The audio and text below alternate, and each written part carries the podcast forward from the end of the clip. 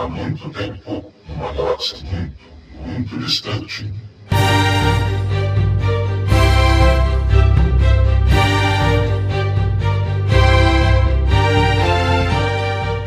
Bom dia, boa tarde, boa noite, bem-vindos a mais um Sozinho em Acto. No episódio de hoje, primeiro do ano, e eu peço desculpas para quem está acostumado a escutar o episódio, eu estou numa fase de começar a escrever a tese de mestrado e de trabalhar, tá complicado. Aí para compensar, e também porque eu tava com saudade dos caras, eu chamei o Silvio e o Marcelo do Jedi Center e a gente falou de Star Wars por muito tempo. Vem com a gente e vamos discutir tudo que tá acontecendo na saga nos dias de hoje.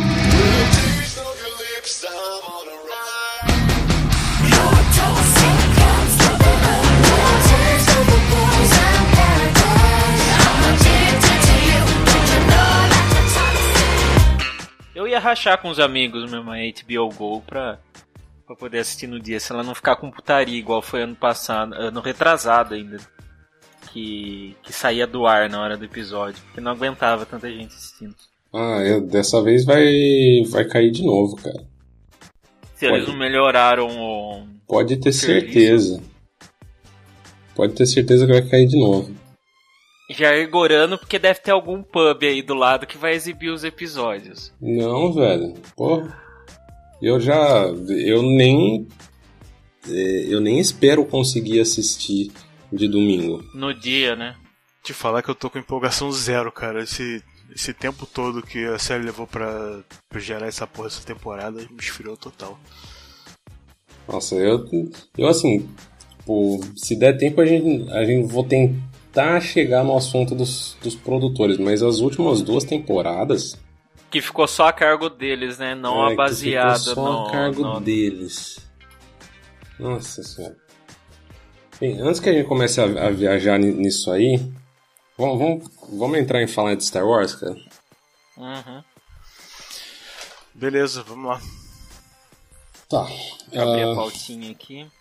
Vamos entrar, vamos entrar direto na brincadeira, até porque eu nunca, nunca fiz eu podcast com mais gente.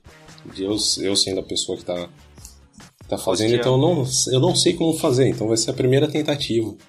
Gente, só pra começar, hoje, porra, não sei se vocês viram, ah, saiu uma notícia, boato na verdade, de que a Disney Plus, que é aquele serviço de streaming da Disney, iria talvez fazer uma série baseada na Kira e no Lando, do filme do Solo, e uma série baseada no Finn e no Poe. O que, que vocês acham disso?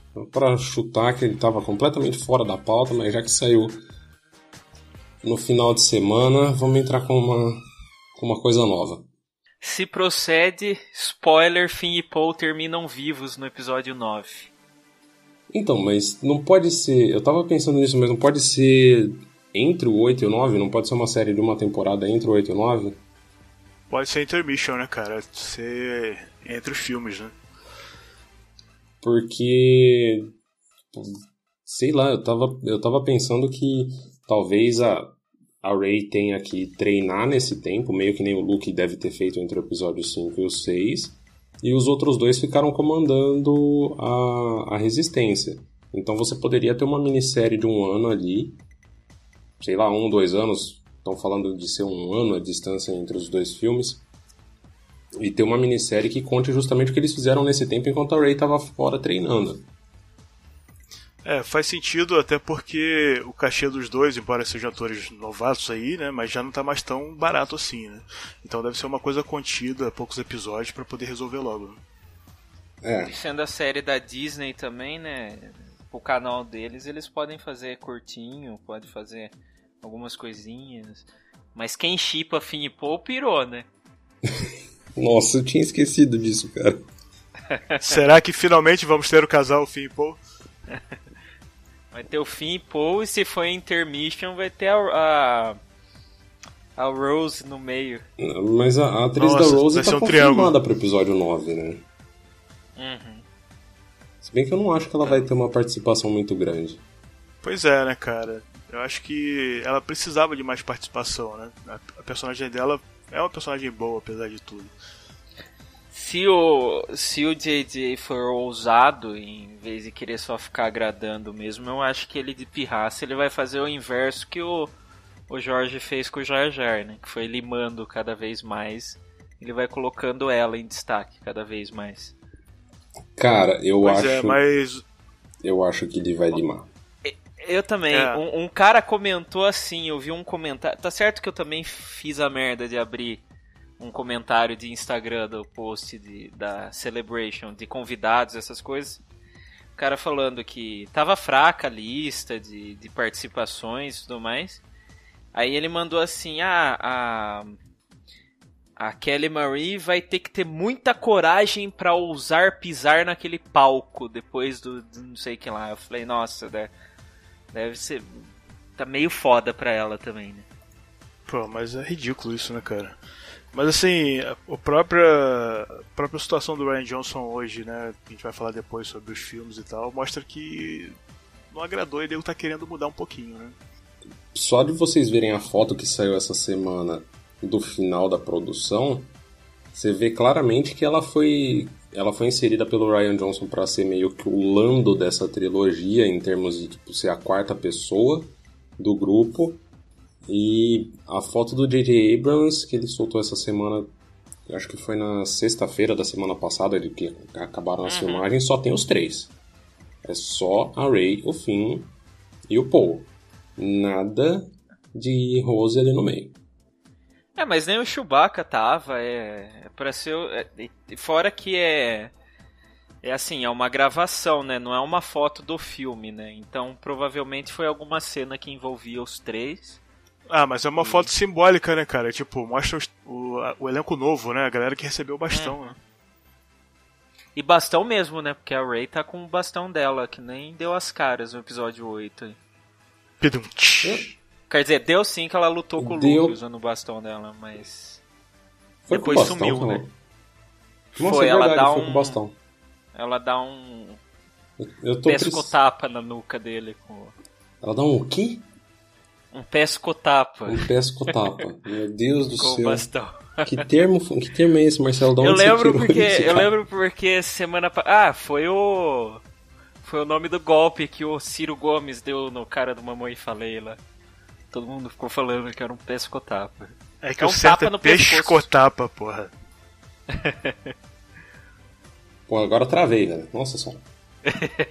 A gente, acabou no- a gente acabou já indo pro episódio 9. Vocês têm alguma vontade de falar do, dessa possibilidade de série da Kira e do Lando? Ou a gente pulou mesmo porque ninguém tá interessado? Cara, Porque Eu achava. Não, eu achava que Kira e. é, Lando nem tanto, mas eu achava que pelo menos a Kira. Ela ia ganhar pelo menos um livro. Depois de como saiu o, o resultado é, da bilheteria e que obviamente eles não vão dar seguimento. Pelo menos não por agora nos filmes do Han Solo. Então eu tava esperando um livro, né? Não tava esperando uma, uma série. Mas aí teria potencial, né? Porque ia poder trazer o Darth Maul em live action de novo.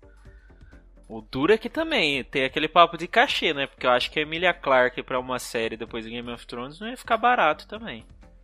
É, pois é. Mas precisa de um fechamento depois do solo, né, cara? Aquilo. Acho que é importante ter um fechamento. Seria legal ver uma série da Kira. Assim, mais a Kira e Darth Maul, acho que não precisa nem de Lando, né? Mas seria bem legal. Não, não, a vantagem não, a vantagem da Lucasfilm é que eles sempre quiseram ter essa mentalidade de ser independente e eu lembro quando eles estavam planejando aquela que seria aquela série Star Wars Underworld lá, ah, o, o produtor das prequels lá, o Rick McCallum, tinha falado assim, olha, a gente vai filmar, se ninguém quiser transmitir, beleza, nós vamos catar, lançar em DVD e tá pronto, um abraço. Então assim, ah, não importa quanto o filme é, vá mal nas, nas, nas bilheterias e tal, mas eles têm outras mídias para continuar essas histórias, né? Que não precisa, o livro, por exemplo, não precisa vender muito, assim, muito em proporção de um render como, como um filme, né?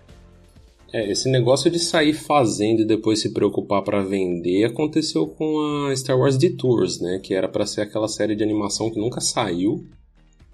Não sei se vocês Nossa, lembram. é verdade, eu lembro. É Que que- era com o cara do. O cara que. Não é o cara do frango robô que ia fazer? Não, não é. Mas Eu era não- animação estilo frango robô, né? Era, era. Eu- mas eu Naquela- tenho a impressão que é- era com o cara do Frango Robô ou com o cara do Family Guy. Eu não vou lembrar de É, cabeça. é, era o cara do Family Guy. É, não era nem estilo frango robô, era mais estilo Adult Swim, né? Que passava no Cartoon Network. É.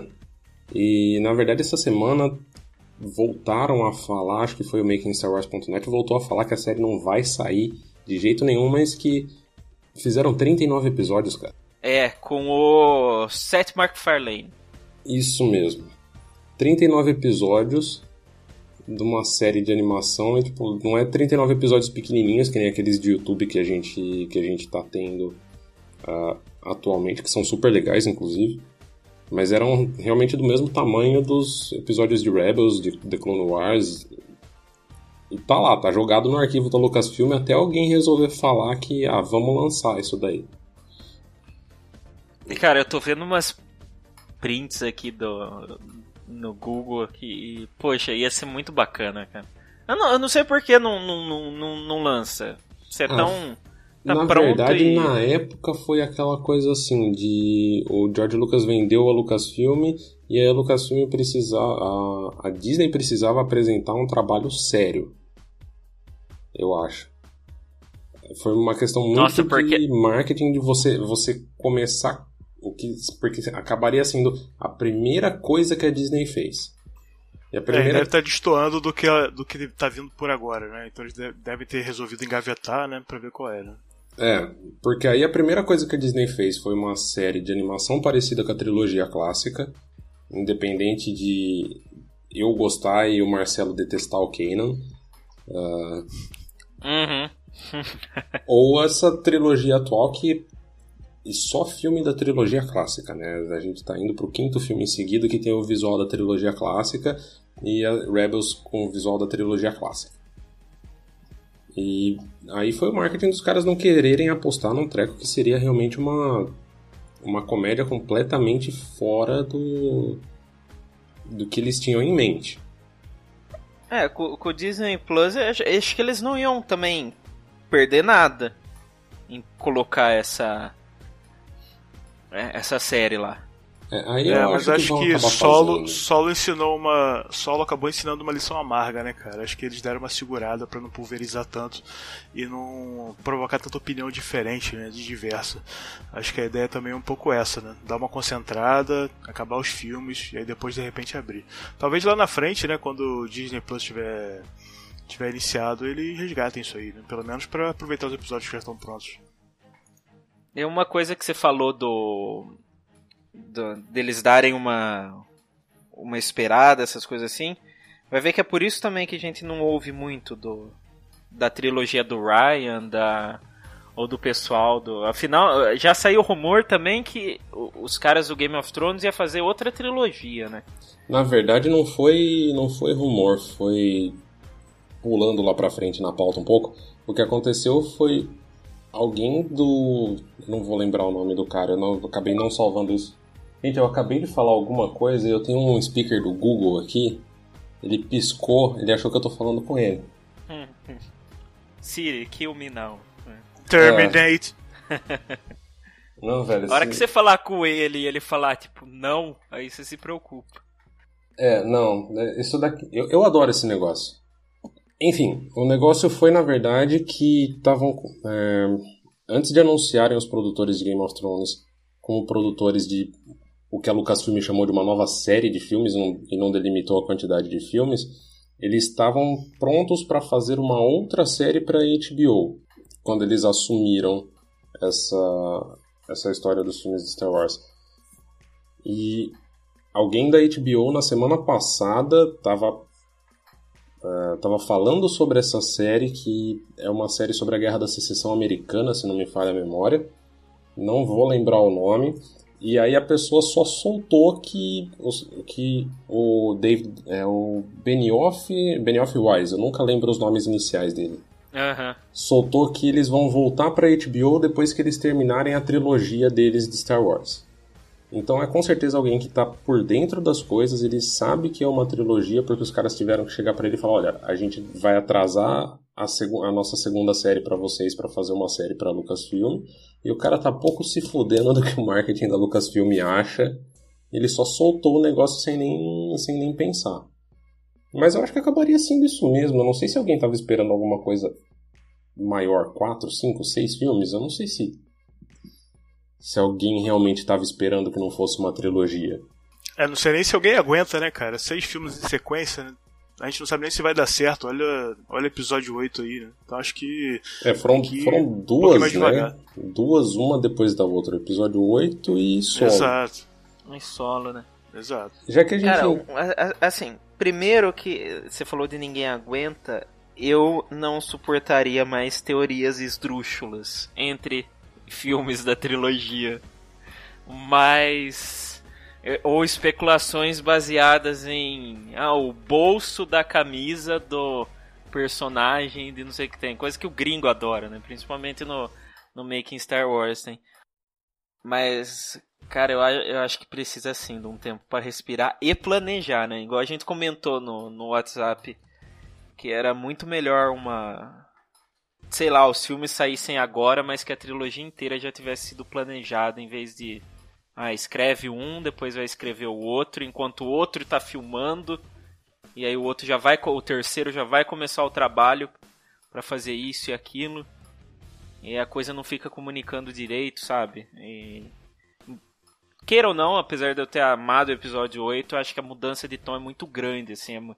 acho que foi muito drástico, assim, pro pessoal. E aí o pessoal não aceitou bem. Era o que a Disney queria, mas o pessoal não aceitou bem, aí o, o que o marketing, o, o, marketing que eu digo é assim, Pablo Hidalgo e pessoal no Twitter. Dá a impressão é que eles não vão ficar dando ouvido pra, pra hater nem essas coisas assim, mas eu acho que um, eles tiveram que falar assim, não, pera aí, para um pouquinho e vamos pensar aí no que você acha que é o rumo certo, né? Mas eu... ao mesmo tempo eu também não quero ver uma segunda Starkiller Base no episódio 9 e Ursinhos Carinhosos de novo também. A verdade é que eles estão com medo, né, cara? Com medo de uma série aí, ao estilo Game of Thrones, fazer mais sucesso do que a divulgação do episódio 9, né? Então tem que segurar mesmo, não tem jeito. E o que, vocês acham desses dois filmes? É o... Eu achei o nome aqui, é o David Benioff e o D.B. Wise. O que, vocês acham que vai ser esse filme?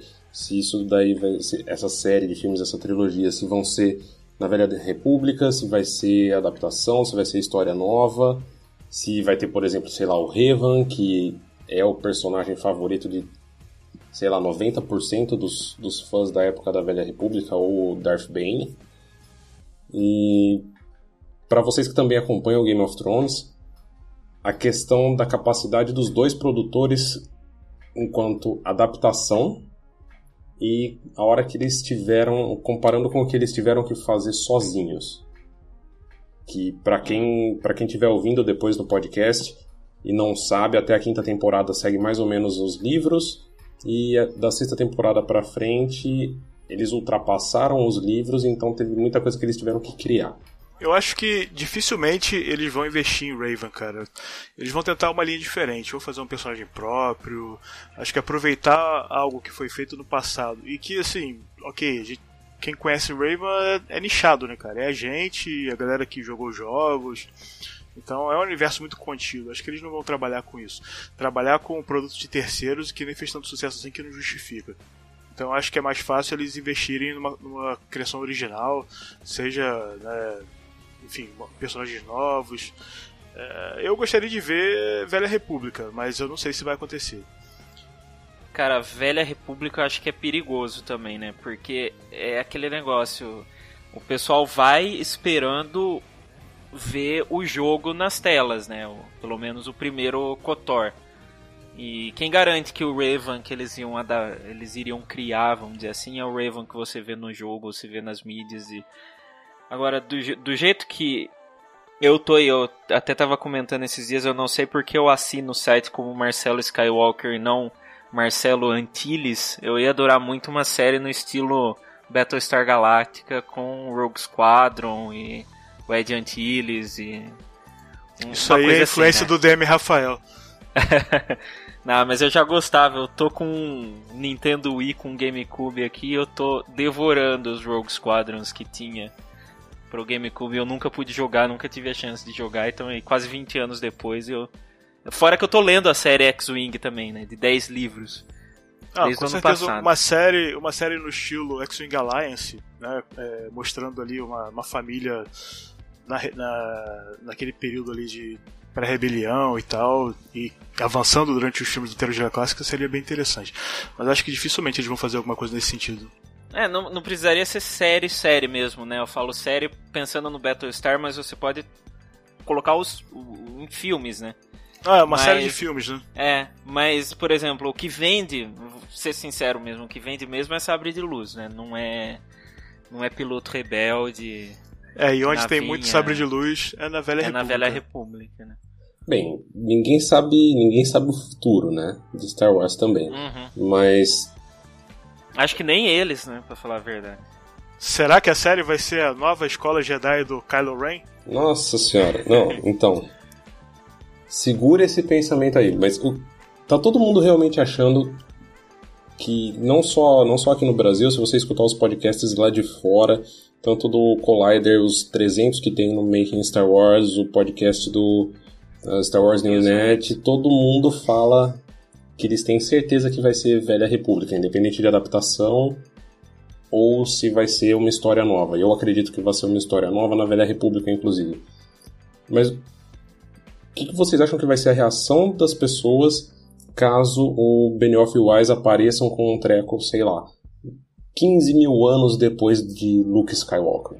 tipo um Legacy, não, botando um Kate Skywalker, pra mim eu, eu acho que seria interessante, mas. É porque não tem pra onde ir, né, cara? Ou você vai ficar em clones, ou Primeira Ordem, ou Stormtrooper. E... Se eles querem ousar mesmo, ou fazer uma coisa diferente, eles vão ter que avançar um pouco no tempo, porque senão vai cair na mesmice. Mas se avançar novo. no tempo, não vira Ou retroceder, uma né? velha república de novo, porque, tipo, vamos dizer que avançou. Os Jedi retornam, se espalham pela galáxia, e os Sith também. Vira uma eu velha acho república. que tem uma que tem uma diferença no sentido de que tem muita gente, eu vejo muito isso, principalmente lá fora, muita gente querendo saber como os Jedi começaram. E uhum. o, o Legends, uma das últimas HQs dos, dos do Legends, contava histórias 25, 35 mil anos é, antes dos o... filmes. E. Na Dawn. Dawn of the, Dead, of the Jedi, que era uma série, inclusive, muito, muito interessante. Se você jogar pro passado, vai ter um monte de sabre de luz, mas você pode matar essa curiosidade que o fandom mais. Uh, mais arraigado como a gente tem. E se você jogar pro futuro, você vai continuar tendo as, você vai ter realmente muitos sabres luz, você pode fazer isso, que na verdade eu até esperava um pouco isso dessa trilogia nova que, que a gente está tendo e não, não teve. Mas você não mata essa, essa resposta. E aí é, você o... arrisca você arrisca uma outra reação de fãs. Uh, fãs, eu estou fazendo aspas para quem vai escutar, depois eu estou fazendo aspas no ar aqui. Fãs entre aspas, né? Reclamando de tudo mas você arrisca uma é. outra reclamação no sentido de, pô, a gente está pedindo um Cavaleiros da Velha República desde 1900 e Guaraná com rolha e vocês dão pra gente Jornada nas Estrelas. Aliás, o... vocês me dão Cavaleiros da Nova República, né? É. O, o que, por sinal, seria um título muito interessante pro episódio 9, para falar a verdade. Mas daí seria a nova, nova república, né? Porque a nova república já foi dizimada de novo. O que aconteceu umas 15 vezes no Legends, né? É, mas é, é assim, você precisa trazer o Sif, mas você tem que ser coerente, por exemplo, com a, a profecia, que nem o George Lucas sabe explicar direito, e, e que o destino do Vader era erradicar o Sif. Então você não traz Kylo Ren e Snow que não é Sif, vamos deixar claro para começo de conversa como que você vai trazer uh, sabre de luz verde e azul combatendo sabre de luz vermelho? Você vai ter que jogar quando todo mundo existia, né? Quando era. Quando tinha todo mundo em peso, né? Pra poder ter esse espetáculo aí. Mas assim, você acha que precisa ter Sif para ter sabre vermelho?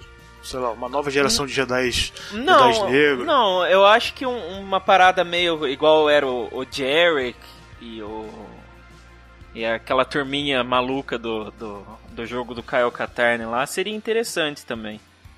Mas é, é, o- é, é- é que assim, você sempre vê, até em quem reclama do Kylo Ren, o povo sempre fala assim, ah, porque ele é um Sith bosta. Ah, porque tem que. Ah, porque essa galera não faz marketing. Sith. Todo mundo fala em Sith, Sith, Sith, Jedi, Jedi, Jedi. Tanto que eu tava achando que. É, Eu acho que mas a eu gente espero que espero que a gente não esteja cagando regra aqui e o JJ colocar um Sif no final, né? Dizer que o Snoker é Sif e o escambau, né? Ah, mas Quanto que é. vocês então, têm é. acompanhado de boatos? Vamos... Desculpa cortar você, Marcelo. Ah, pouca coisa, assim. Eu vi alguma coisa de que o filme teria um MacGuffin, né? Que é aquele negócio que é algo que tá todo mundo tá atrás, estilo Indiana Jones. E soltando spoiler assim, o Paul Dameron pilota Millennium Falcon. É isso que eu sei, assim, do episódio 9. O McGuffin faz sentido, porque eles precisam dar a volta, né? É tipo, é a última prova do passo a repassa que vale mais pontos do que todas as outras iniciais, né? Aham. E e que assim, você acabou com o vilão principal. O que supostamente seria o vilão principal. Então você não tem um objetivo. O objetivo final não vai ser erradicar o vilão principal, né? Então. Eu, eu acho. Eu suspeito. é, Faz sentido que ele tenha alguma coisa em comum. Assim, algo que junte o. O elenco do mal e o elenco do bem, algo que eles. Que no final vai acabar fazendo que todo mundo se, Se una. se em entre em de se algum- una ou entre em, ou entre em conflito e acabe com tudo. E os coisa assim. Avog chegando no episódio 9. E aí puxa um gancho, né, pra próxima trilogia, pelo amor de Deus.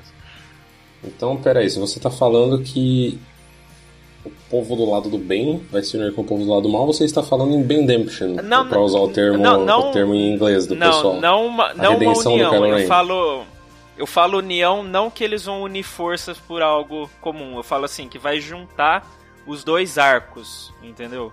Porque assim, o que que tem, o que que tem para, o que que sobra pra Rey agora e o que que sobra pro Kylo Ren?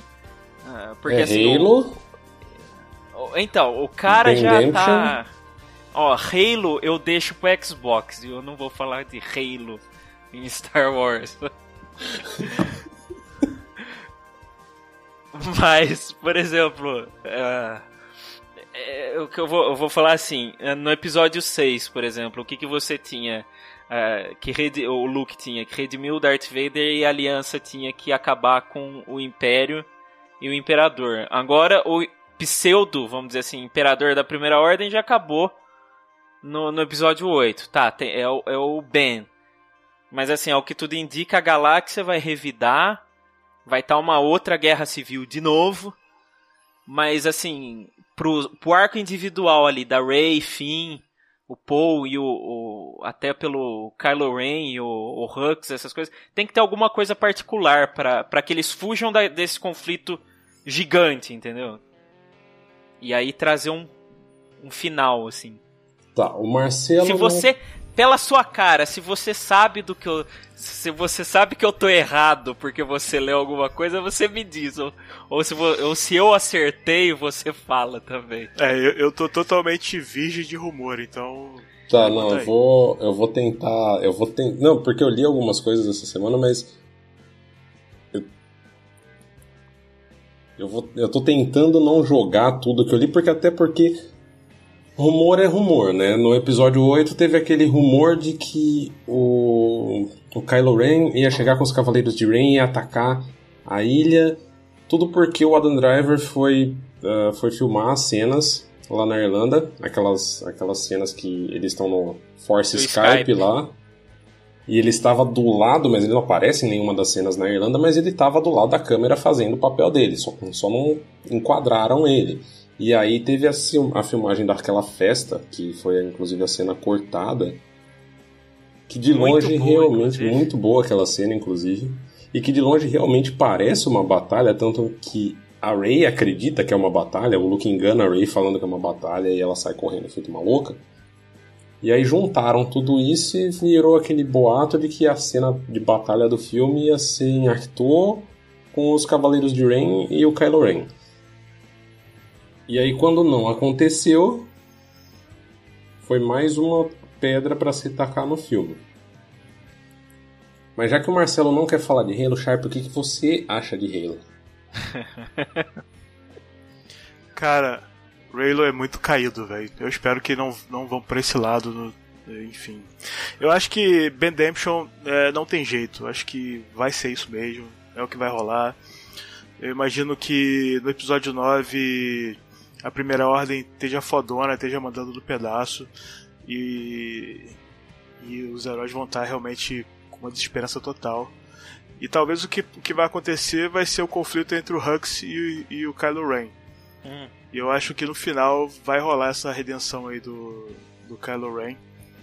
Acho que não tem como fugir disso. Mas eu espero é, sinceramente que o JJ fuja do, do Raylo, cara.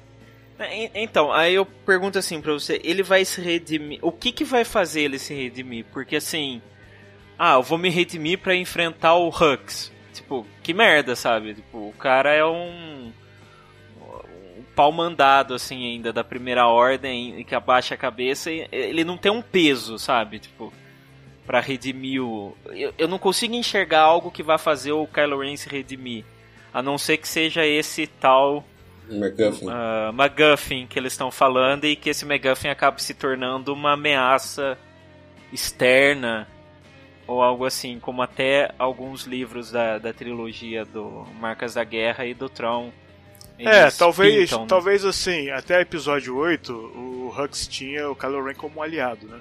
E no final do, do, episódio 8 ficou claro pro Rux que ele não pode contar com, com o Kylo Ren e o Kylo Ren acaba sendo um empecilho para a ascensão dele. Então talvez o, o, Megafin, o Megafin do filme 9 seja exatamente isso, seja o, o Hux tentando buscar alguma coisa, algum tipo de recurso que faça com que ele consiga se livrar do, do, do Kylo Ren e, e de repente até o que sobrou da, da resistência. Então pode ser por aí. E no final vai rolar essa redenção, cara. Infelizmente, eu acho que vai rolar. E se isso for os Cavaleiros de Rain? Que a gente vê, a gente tem eles mencionados no episódio 7, a gente tem a visão deles.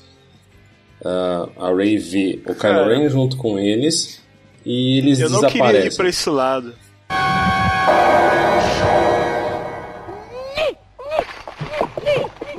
Who are you?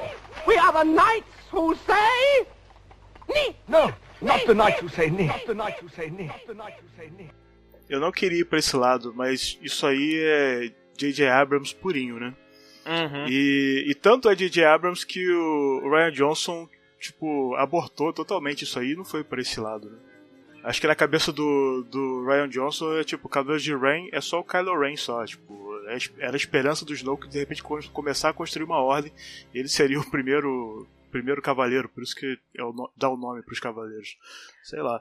Porque eu, eu fico... não, não, nem citar, cara, nem falar nada disso no episódio 8, quando tinha uma expectativa gigante, mostra que era uma ideia do J.J. Abrams que ele simplesmente não sabia para onde ia, pra é, variar. É, o, o 8 ele, ele dá assim uma, uma sugestão, porque o Luke conta pra Ray que o Kylo sumiu com uma meia dúzia de alunos dele. E matou o resto, né? Então você subentende-se né, que para onde foi esses caras, né?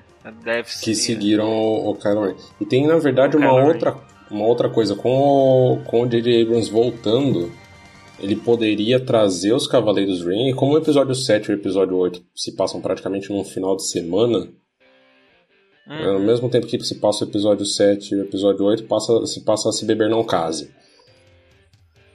Você poderia simplesmente argumentar que os Cavaleiros de Ren estavam numa outra missão, num outro, num outro momento, é, que ser. o Snoke Sim. mandou eles para lá.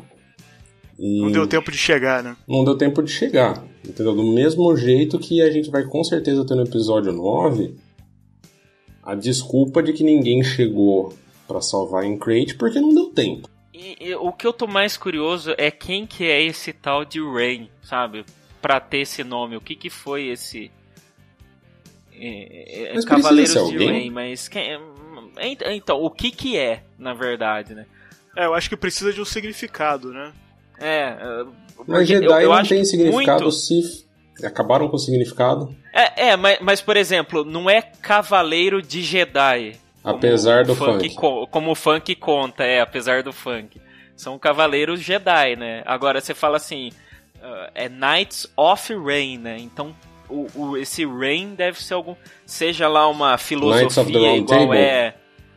É, é, ou, ou, ou, ou, é uma filosofia tipo da, da, das Night Sisters, ou, que nem tem no, no Clone Wars, ou é o próprio Sith, ou o, o, Jedi, talvez o, Rey, o Rain tenha que ser Ou alguma. O próprio Kylo Ren, né? Mas o lance é porque é o nome, é simplesmente o nome. Eu acho que precisava de um significado. Nem que, nem que dissesse, ah, não, Rain significa sinistrão, bruxão, coisa assim. Mas precisava ter algum significado. Seria o Rain uma MacGuffin, né? Tipo, Rain é uma joia que sei lá, ah, canaliza a força e não sei Isso é uma teoria interessante, embora tipo desenvolver aquela... postar no Facebook. Tipo, tipo aquele roteiro inicial do, do George Lucas que tinha o Kyber Crystal, que era um, o santo graal da parada. Mas Joia é. do Infinito tá na moda. Seria uma trama interessante, né? Pô, se não tivesse matado Dois o Han filmes Solo, no mesmo tipo... ano da Disney com Joias do Infinito vai ficar complicado, cara. não, você podia ter feito assim, ele podia não ter matado o Han Solo, aí nesse último filme o Kylo Ren e o Han Solo iam atrás do santo grau deles lá, tem até os nazistas, é a última cruzada de novo, sabe? Dava pra fazer. Mas matar o Han Solo não foi uma opção do J.J. Abrams, cara. É. isso foi. Cara, deve estar no contrato do uma... Harrison Ford, isso aí. Eu vou falar uma coisa e eu acho que o, o Sharp vindo de Lost com, concorda muito comigo, mas eu a acho cara que, que o Sharp fez coisa... agora foi sensacional. Pena que não vai dar para colocar isso no áudio. Mas, por exemplo, uh, eu acho que muito do, dos problemas de roteiro que, que teve, assim. Eu, eu, não quero ficar jogando a culpa, né? Ah, a culpa é do Ryan, a culpa é do JJ, porque eu, porque eu gosto muito do episódio 8, então eu vou. Minha festa de aniversário vai ser do Ryan Johnson, sabe? Coisa assim. Mas, por exemplo, ele só seguiu o que o JJ especificou, entendeu? Tipo Luke amargurado. É, ele, ele, não, ele realmente, né? O que, que você ia esperar? Que o Luke ia catar o sabre de luz e enfrentar. A gente teorizou tudo, menos a, a, coisa mais óbvia, que se ele abandonou tudo, ele não vai querer voltar. Então ele ia, ele ia pegar o sabre de luz e tá, tá certo que eu não gosto que ele jogue o sabre para trás, mas ele, ele podia jogar no chão, alguma coisa assim.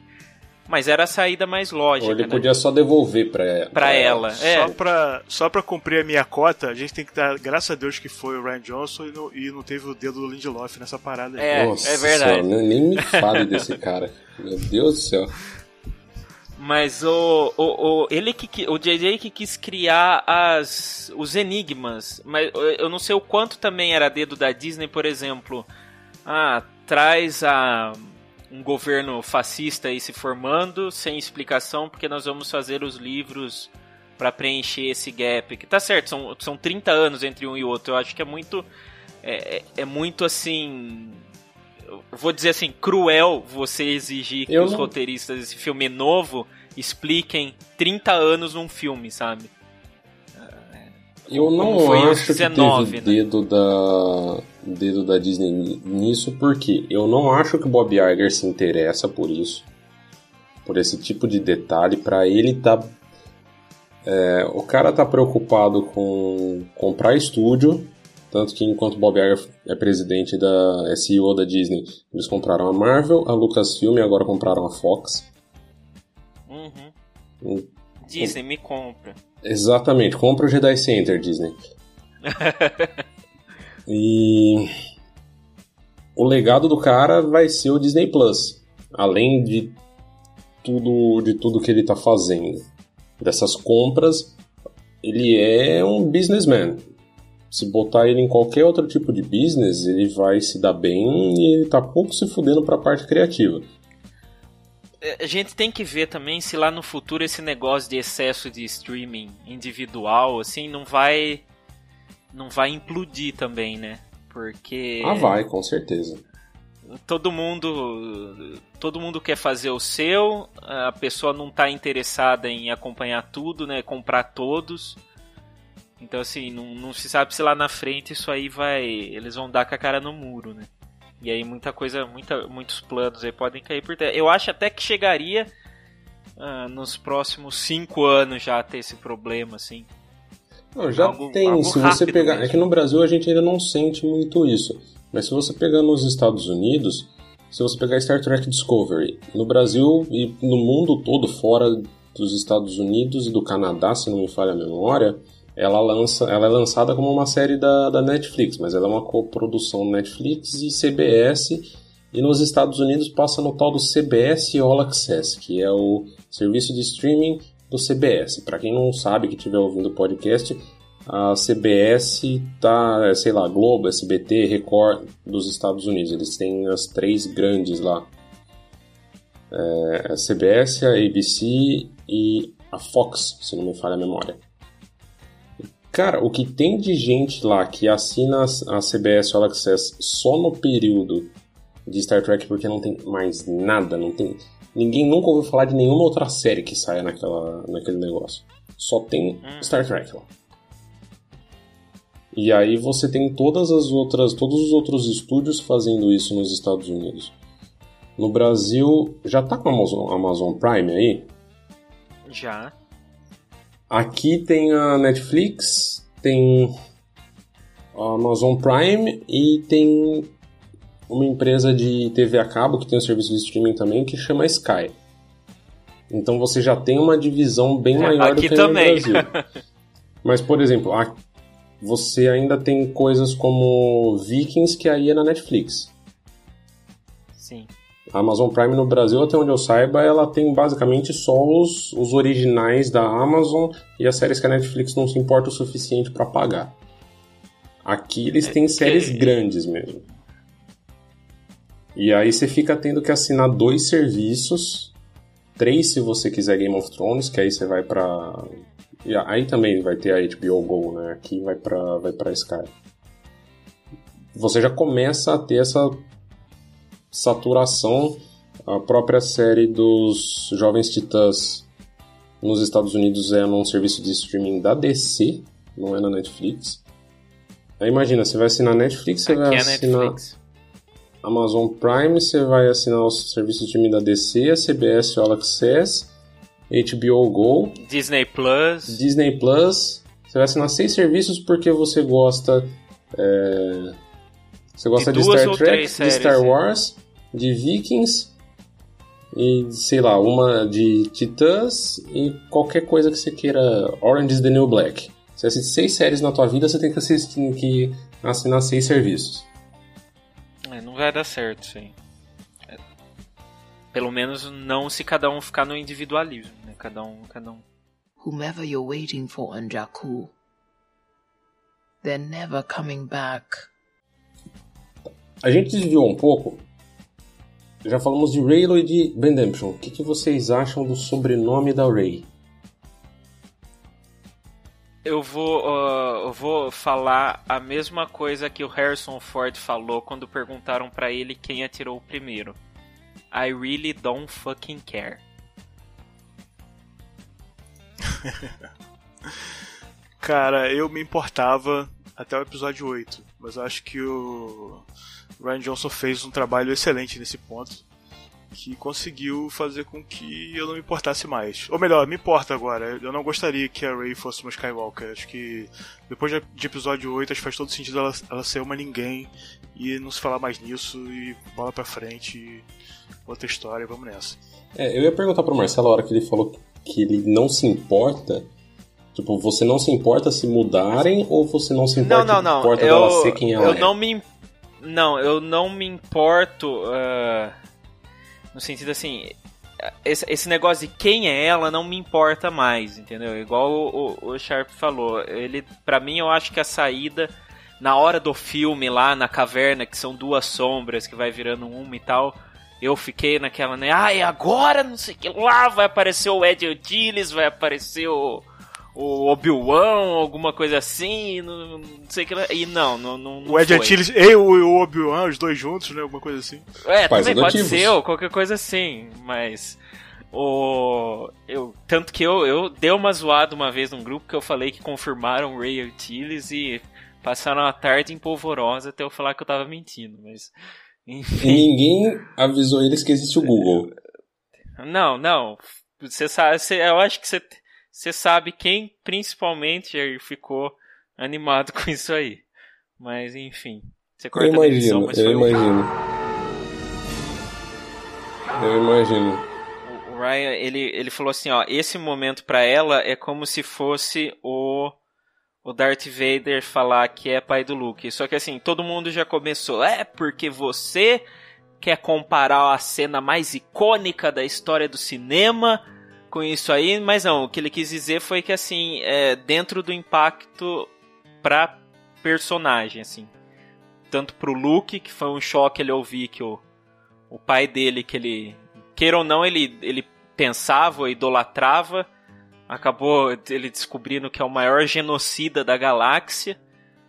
E, e a Rey que tanto procurava um lugar no mundo dependendo de quem ela era, é, de quem foram os pais dela, acabar descobrindo que eles eram pessoas normais. E é totalmente o inverso do Kylo Ren, que ele quer se desapegar desse É. legado, que é essa, eu acho que ele fica assim, porra, desse tio chato que todo mundo paga pau, essa minha mãe que todo mundo reverencia, o meu pai que todo mundo gosta e, e eu sou um bosta, né, que ninguém liga pra mim, essas coisas, então eu quero acabar com isso e o, o, o inverso é da Rey, né? Ah, com certeza eles são alguém que foi importante aí, porque já que eu tenho essa força dentro de mim, eles vão ser alguém, eu preciso preciso saber quem é, mas não, não, não interessa, não era ninguém. Eu espero que, que, que mantenha assim mesmo.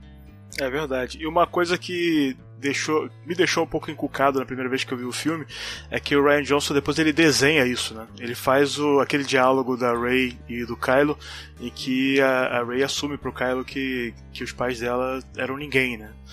E, e na época eu falei, putz, será que isso é- tem segundas intenções? Mas depois de ver o filme outras vezes, eu acho que é, todo essa, esse arco da Rey no filme decanta muito bem e, e começa a fazer mais sentido depois que a gente assiste né, mais vezes, com mais tempo. E você vê que, não, cara, é aquilo ali mesmo. A caverna é, encerra esse, essa busca pelo legado. O legado dela é ela, é dali pra frente. É ela que Essa vai cena- fazer. É, e essa cena com, com o Kylo é simplesmente desenhar, né? Olha só, vocês que não entenderam a cena da caverna, os pais dela são ninguém, beleza? E outra, eu não sei quem que pode encaixar que faria sentido aí pra ser os pais dela, entendeu? Eu acho que o JJ começou pra ser Skywalker, né? Sim, eu também penso. Eu discordo é, disso. mas- Eu discordo disso, sabe por quê? E pra quem Por não, da quem não entende, mascanata, é por que causa da mascanata. Pra quem, pra quem não entendeu, o Sharp deu risada porque eu sou a pessoa que fala que discorda o tempo todo. aham. O tempo todo no nosso Vocês grupo do dois, na verdade. Eu acho que. A, mas a palavra. A frase eu discordo, eu acho que é minha. Sim, Eu tenho a o impressão- Sharp é não gostei. É, Não o curti. Sharp eu não gostei, não curti e eu, sou, eu discordo. É uma merda. É uma Eu- merda. Eu sempre tomei a fala da Mascanata, e eu comentei isso mais de uma vez no nosso grupo do WhatsApp, quando ela fala que quem a Rey está esperando não vai voltar.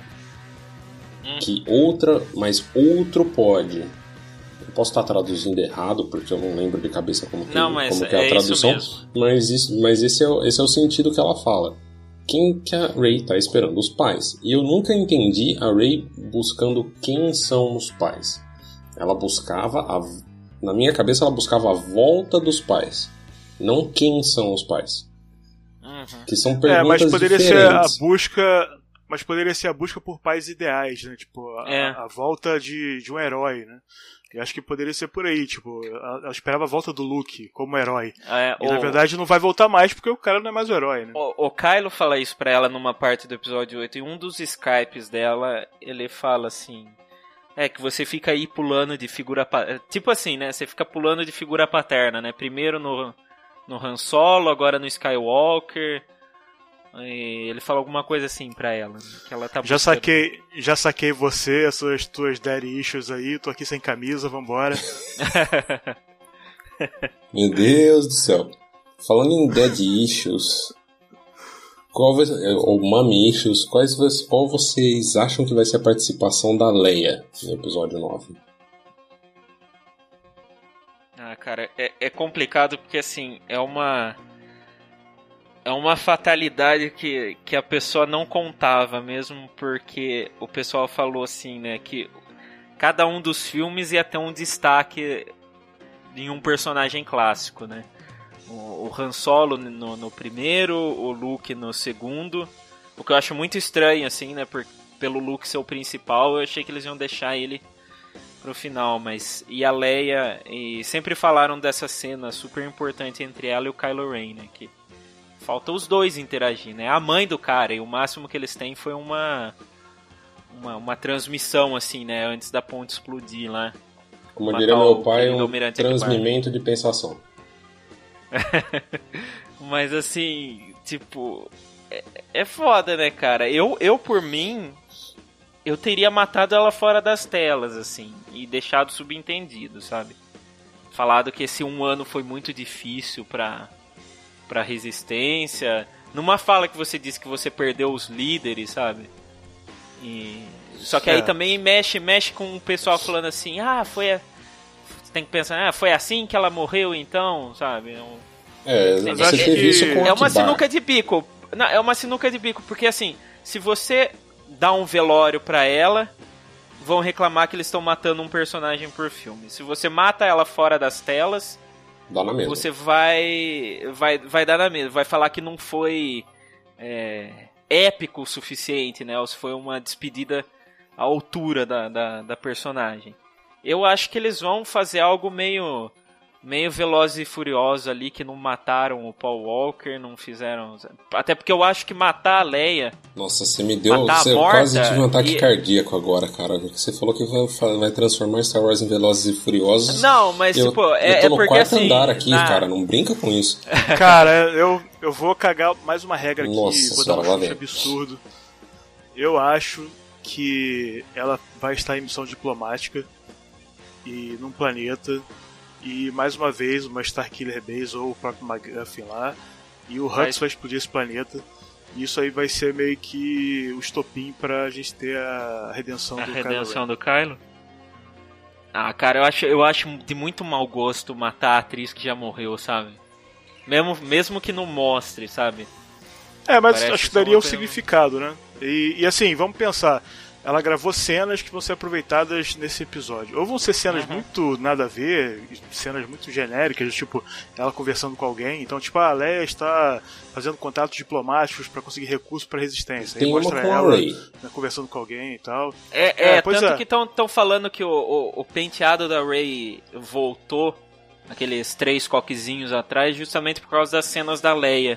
É, muito, muito provavelmente eu tenho a impressão que pode ser parte daquela cena é, que a gente vê no trailer no episódio 7 que se, que se passa na base da resistência, que a gente vê a mão da Mascanata entregando o sabre de luz para Leia. Não, se bem que ela não tava ali naquele período. Tem, não, mas tem que ser, tem que ser depois da, da Starkiller, então. Pois é, mas aí pode ser uma coisa muito antiga, ou pode ser também alguma coisa que eles gravaram no episódio 8 que ficou fora. Pode ser uma interação da, dela com o Kylo Ren, né, que pode de repente voltar agora como um fantasma da força, alguma coisa assim. É, então, assim, se for uma coisa muito genérica dela como emissária, fazendo contatos, acho que a chance dela morrer no planeta explodindo é bem grande. E não precisa ser tipo uma coisa que fique muito evidente, né? É só dizer, ó, ela tava no planeta tal e o planeta foi destruído, né? Então, Mas porra, Sharp, momento, outro planeta destruído, cara. Cara, é Star Wars, cara. Tem que ter planeta destruído. Tem Mas, que ter Alderan eu... 2.0. Uma que eu tinha chutado era que, assim, ela morrendo fora da das telas e tal, e eles botariam um cruzador da resistência chamado Organa, sabe? Em homenagem. Igual Pô, tem o. Maneiro. Igual tem a, a nave oh. da Leia na, no, no, episódio 8 é a Rados, né? Que é em homenagem ao Almirante Rados do, do Rogue problema, One. Então... É, pois é, o problema vai conseguir esse monte de nave, né? Vai ter que ser Organa, vai ter que ser Akbar, vai ter que ter nave pra caramba. Hold, mas eu. Ah, Lando, né? Eu acho que a. Hold the door, não. A chave. Eu acho que a chave. Nossa, Jair do céu. Tá roubando meu papel aqui. Velho, eu tô. Eu, eu, tô, chave... eu, passei dos 30, eu tô começando a fazer piada de tiozão. Você que começou antes. É, eu, já, eu ainda tô no 28 ainda. Mas é, eu acho que a chave. Depois do episódio 8, a Roldo roldou. Nossa Merda. Um pior que o outro aqui. Hold esse pensamento aí. Mas eu acho que a chave da, da finança da resistência agora vai ser o Lando. Ou ele vai ter uma participação mínima também, né? Tipo a Mascanata. Ele tá com mais de 80 anos, o ator. É. Eu lembro, é até engraçado porque na, na, na Celebration que tava comemorando, o, acho que tava comemorando os 40 anos, né? Que foi o George Lucas lá, É. de surpresa, e veio o Harrison Ford, e foi o Billy D. Williams lá também. O jeito que ele tava sentado lá, parado daquele jeito assim, eu pensei assim, meu, alguém acorda esse cara que eu acho que ele dormiu ali. Tá tipo Jabba. Ele tava né? de óculos. Ele tava de óculos escuros, assim, quietão ali. Ele tá. um- É, ninguém tá ficando mais novo aí. É, eu também não acho, na verdade, a minha teoria é que a. O Snoke é Darth Plagueis. Não, isso não, pelo amor de Deus, cara. Pelo amor de Deus, qualquer coisa menos isso. Se bem que tem, tem as teorias do pessoal do Collider lá que vai voltar o Palpatine, velho. E eu tô vendo, e, e o Collider é o, é o maior podcast que tem nos Estados Unidos de Star Wars, os caras são grandes pra caralho, e eu tô vendo isso não acontecer, eu tô torcendo pra isso não acontecer. Cara, o- e aí uma coisa que eu gostaria- o filme. Cara, uma coisa que eu gostaria de ver era algum link, assim. Eu gostei muito do Luke ter chamado ah, cara de Darth Sidious, não ter falado Imperador, sabe? É algo que você linka direto nas prequels, assim. Parece que ele confirmou que as prequels existiram, assim. Mas isso é uma coisa Sabe, muito você vê do um Ryan personagem- Johnson. É uma coisa. Sim. é, teve algumas entrevistas que saíram na época, eu não lembro se a gente chegou a traduzir, porque o Ryan Johnson fez tanta entrevista e ele falou tanta coisa no, no Twitter depois, ele explicou tanta coisa, porque tem, tem uma parte do. Eu acho que o filme é cerebral demais para uma parte do público, sendo, sendo infelizmente bastante sincero. É, eu perdi a minha linha de pensamento, eu completamente perdi a minha linha de pensamento. Ah, sim, lembrei. Ele assistia, ele tinha todos os seis filmes no iPad dele, no tablet dele. Ele ficava assistindo para achar enquadramentos ah, tanto das prequels quanto da trilogia clássica para tentar fazer aquela coisa que o George Lucas fazia de que ele falava na- nas prequels de que Star Wars é como poesia, que rima. Poesia, né? Então tem Tanto que várias cena cenas da- que são filmadas. A cena da Leia, a cena da Leia com o... O que que você tá rindo, Charles? É, não vai sair o som do Sharp rindo, né? É que é meio. é- Não, eu tô rindo. Do George eu tô Lucas? rindo dessa. Do George Lucas, é, tipo, querendo escrever poesia com Star Wars, é cara. Brincadeira. Mas ó, a- aquela cena da Leia com o Kylo Ren, as transições é muito igual quando o Luke fala com o Vader no fim do Império Contra-Ataca. né? sim. Ela esmaece de uma cara pra outra e você remete na hora, assim. A, a posição. Tem também a cena do elevador. É, elas são iguaizinhas, posição de câmera, praticamente tudo. A cena do elevador no episódio 6 com a cena do elevador no episódio 8. Do Luke com o Vader e da, da Rey com o Kylo Ren. Tem, tem também cenas do Kylo Ren, eu não vou lembrar exatamente qual, que são muito parecidas com cenas do Hayden Christensen nos episódios 2 e 3. Uhum. Tem Ah, ele, ele parado olhando aquela fábrica de. que tem uns walkers no fundo, assim. Eu acho que é a segunda vez que eles conversam com o Ray. É muito. É muito Anakin, assim. O próprio cabelo dele tá muito Anakin. assim, ó. Vou imitar meu vovô, né? Sabe? Viu a foto do avô na adolescência e começou a criar. E um tiro que acabou saindo pela culatra foi que aquela, aquela cena do fim da Rose escapando com aqueles cavalos espaciais, que eu não lembro o nome, agora é Fatir ou qualquer coisa assim. Fadgers. Aham. É, eu não faço ideia, eu não escutei nenhum audiobook que tivesse essa palavra pra eu saber qual que é a, pronúncia Mas a, deles. a, Rose, a- mas a Rose fala do mesmo jeito. É verdade, tá certo. Você tá Eu só- certo. mas eu também só lembrei porque eu vi o filme quinta-feira com meu pai. Ah, não, então tá bom. Não, mas Ele ele, gostou pra caramba, o, o Ryan Johnson chegou a falar que aquilo lá era pra ser a corrida de pods dele. Aham. que era que, que ele tava tentando a cara do Sharp não foi legal agora ele tava tentando conseguir o mesmo o mesmo tipo de, de reação. E na verdade eu tenho a corrida de pods como uma coisa que eu adoro no episódio 1 que eu era criança na época eu tava sei lá com 12 anos 11 anos. Então aquilo lá pra mim e eu joguei muito episódio 1 Racer. Saudoso. Eu, tenho, eu, queria que fizessem de novo aquele jogo, mas não vão fazer. A EA não consegue, não consegue, ter, não consegue terminar jogo, só consegue cancelar jogo, é impressionante. E acabou saindo pela culatra, né? Porque ele tentou fazer uma coisa episódio 1 e a reação dos fãs acabou sendo parecida com a reação ao episódio 1. Aham. É, então ele conseguiu, né? É. Conseguiu o que queria. mas, mas voltando no seu, no seu ponto inicial, é, é uma coisa muito do, do Ryan Johnson isso de você falar que os seis filmes existem. Enquanto a, o J.J. Abrams, ele não é esse cara. Eu não espero nada.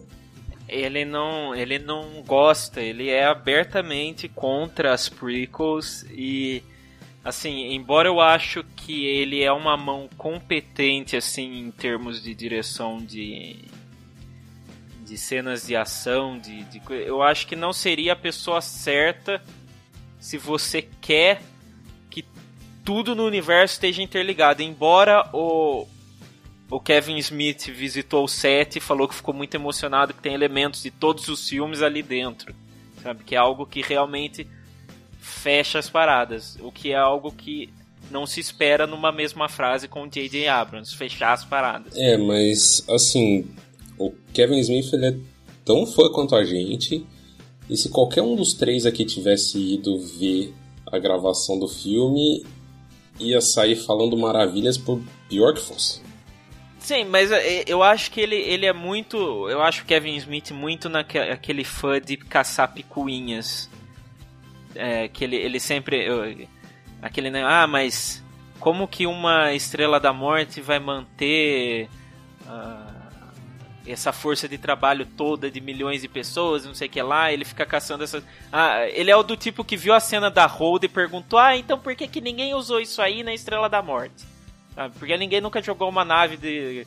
Na velocidade começar, da luz ninguém tinha uma nave daquele tamanho. É, enfim, é, ele é aquele questionador, mas, é. né? Mas pra ele falar que a, o design de produção tá grandioso e, e ele o, o, assim, ver elementos de todos os filmes, tudo bem. O cara pode ter falado assim, ah, a gente tá vendo essa máscara um do episódio 1, a gente atrás. botou de fundo. Nossa, se passasse um Gunga eu ia honrar, hein? Mas se fosse George Lucas, ele botar o Cebuba, né? Andando por aí. Pô, cara, eu, Mas... eu juro que eu ia ficar feliz se tivesse um Gungan, cara. E não estou, não, não tô com, zoando. Com... Eu lembro uma vez, na, na, Comic Con, perguntaram pro Lawrence Kasdan se eles iam trazer a trama do Darth Plagueis de volta. Ele nem sabia quem que era. É, na San Diego Comic Con eh, do, do ano que estrear o Despertar da Força. O JJ catou o microfone e falou assim: Não, deixa que eu respondo, eu respondo. Não. Ele falou nesse tom, assim. Então, assim, ele não gosta mesmo, sabe? Ele é um cara que. É... Ele é o prequel hater, né? Então ele não vai, assim, dar essas interligações, assim. Agora, né? eu vou fazer. Você puxou Darth Plagueis. Eu vou fazer uma pergunta que eu então. nunca entendi. É, pois é, era qual só é papinho. que é a dúvida da galera com esse cara. Você vai perguntar se eu já ouvi a lenda de Darth Plagueis, o sábio. You ever hear the tragedy of Darth Plagueis the Wise? Não, é Não, é porque, pra mim, eu nunca tive dúvida de que o cara não sabia aqueles poderes. Para mim sempre ah, foi assim, uma história é... inventada. O Palpatine fala, porque o Palpatine fala que ele, que ele conseguia criar vida com a força, salvar as pessoas que ele amava, e aí o Palpatine fala que em outra cena o Palpatine fala que o mestre dele ensinou tudo para ele. Aí depois que o Anakin how vira, né? é, how convenient. Aí a hora que o Anakin vira, o Palpatine fala: "Ah, não, a gente precisa juntos tentar aprender essa técnica". Então, para mim, eu Depois nunca entendi, mais foi abordado isso aí. Né? Eu sempre entendi realmente como uma falácia, tipo, olha, uh, o lado negro pode isso, mas ninguém nunca, Não, nunca e, teve. E agora que o, o Legends virou Legends, né? Então você descarta o livro dele, então assim muito menos ele é mestre do Palpatine agora, né? Não, mestre do Palpatine. Se não me engano, no Tarkin, no Tarkin tem uma citação. Não, mestre do Mas, Palpatine assim... sempre, fez, sempre fez parte do cânone porque é, pro cânone entram algumas coisas que o George Lucas escreveu e que não saíram e que tá lá, entendeu? Tá no banco de dados deles. Assim como os episódios que não saíram de The Clone Wars, eles e que devem sair Mas- agora, eles fazem parte do cânone. Sabe o que, que é isso? É a parada. Esses. Essa galera do Dart Plagues e tal. é, a gente até tende a falar que o Kylo Ren é o vilão dessa geração, que é a galera que fica de birra por qualquer coisa, bate o pé. Mas a Rey também é a protagonista dessa geração mesmo, que tudo tem que ter uma ligação, tudo tem que ter uma um propósito. Então assim, ah, vai surgir um vilão. Surgiu um vilão. Ah, não, esse vilão tem que ter existido antes. Não pode um vilão surgir do nada. Quem que era o vilão que tava sobrando? Ah, é o Darth Plagueis. Ah, então tem que ser o Darth Plagueis. A Rey, ah, quem que é? É, Tem o filho do Han da Leia. Quem que falta fazer filho nessa porra toda? Ah, é o Luke. Vai ter que ser filha do Luke. Ao ponto de você teorizar que ela é neta do Obi-Wan. O, o que pressupõe Ou que você tinha que contar a Palpatine. história. Nossa senhora, ou que você tinha que contar a história que o Obi-Wan teve um caso com alguém que teve um filho, que teve um caso com alguém que teve a Rey, sabe? É é aquela necessidade de estar tudo. Embora eu falei que é legal ter as conexões, né? Mas não nesse sentido de que todo mundo tem que ser todo mundo. E eu nunca gostei dessa ideia dele ser o Darth Plagueis e estar ali por trás. Que diminui muito o papel do Palpatine também, que é um personagem que eu curto pra caramba. Então, assim, é um pouco até de egoísmo meu, mas, tipo, o Palpatine é o vilão, é a mente brilhante por trás de todos os seis filmes. Aí você botar no, no oitavo filme da, da franquia episódica, revelar que tinha alguém por trás de tudo isso, sem ter nenhuma prova antes, a não ser um caô que ele conta dentro de uma cena da ópera, é muito ruim. Ia ser muito um roteiro muito ruim. Nossa, que silêncio. É não, Mar Marcelo Bateu matou martelo mesmo. agora, tipo, de um jeito que, olha. Não, é- eu não sei se tem muito mais o que falar disso. Mas- Acabei com a teoria mesmo, né? não, é cara? verdade. É verdade, porque na verdade o que a gente poderia entrar agora são as teorias de quem são os outros, os outros atores. E na verdade a gente tem confirmação. Mas Sharp, você gostaria que fosse o Plagueis? Ou que fosse alguma. Não, claro, claro que não. Eu acho assim. A gente cai naquela história de que ah, essa história não precisa ser contada, mas aí então a história não precisa ser contada, né? Mas eu acho que essa não é legal, cara. Não é bom. Pra que, que você vai falar sobre isso? Isso aí tá bom. E- Sabe? Foi uma decisão do George Lucas de, de, de, de colocar o Anakin sem pai. Você não precisa voltar nisso, você não precisa criar alguém pra justificar isso. E não precisa também continuar esse negócio. Não, sem falar no, em frente. 2019, quase 2020, porque vai sair em dezembro o filme, você puxar como vilão um cara que foi citado em uma fala num filme de 2005. É, mas é, essa é o meu mesmo pensamento com os Cavaleiros de Rain, por exemplo, também. Eu não me importaria que eles não Mas aparecessem. os Cavaleiros de Rain tem um detalhe, nove. eles aparecem nessa trilogia e tem uma cena. É, você vê um- é uma cena, Não, mas bem, assim. é uma cena. É uma cena porque que eu acho que, que vai voltar e que eu acho que eles que eles voltarem faz, faz e que eu acho que eles voltarem faz muito mais sentido do que você trazer o Palpatine de volta ou o Plagueis de volta. Total, total. Eles aparecem numa cena que é uma visão. Hum. E a gente sabe que aquela visão da Rey, a Rey vê o passado, no momento em que ela vê o Luke junto com o R2, ela vê o futuro, que ela vê o Kylo Ren na neve, no meio de uma floresta na neve, que ela vê exatamente o que acontece no final do episódio 7, e tem uma cena que você poderia interpretar como futuro ou como sendo durante a destruição do Templo Jedi. Você só vê, na verdade, o Kylo Ren com os Cavaleiros de Ren e todo mundo e um monte de gente morta no chão. Mas não existe nenhuma resposta dentro da trilogia se isso é do passado ou se isso é do futuro. Eu penso que, eu penso que isso é, é- é o massacre do Luke lá da- do templo, mas algo assim simbólico. Sim, Que você não precisa, você não precisa mostrar o Kylo Ren sem máscara ou os Cavaleiros de Rain quando ainda eram alunos sem máscara, entendeu? sim, tanto é que o Kylo Ren na floresta, na, na visão da floresta, ele tá de, ele tá de máscara e Máscara. depois ele não tá na, na, Uhum. na versão final. E tem diferenças, inclusive, da cena do, do Templo Jedi do Luke lembrando no episódio 8 com a, com a visão da Rey. Uh, meu único ponto é que a diferença tem uma diferença de você trazer personagens que apareceram em uma cena de que é uma visão em que você pode interpretar ela como sendo no futuro ou no passado, tanto faz, que está dentro dessa trilogia, do que você requerer que o público vá é, voltar num filme de 14 uhum. anos atrás e que trazer alguém, né? É, mas eu, eu não falo nem do Plagueis do episódio 9, né? Que é nota de Plagueis pro episódio 7, né? Era o Plagueis episódio 7 ou pro episódio 8, a revelação, né? É. Mas assim, se a gente não volta para trás para pegar alguém, então vai ser alguém novo e, e, os atores novos têm a ver com isso? Você acha que essa galera que já tá anunciada veio para isso? Assim, o Richard Grant a gente vilão. já sabe, já se sabe que ele vai ser um, um, oficial da Primeira Ordem.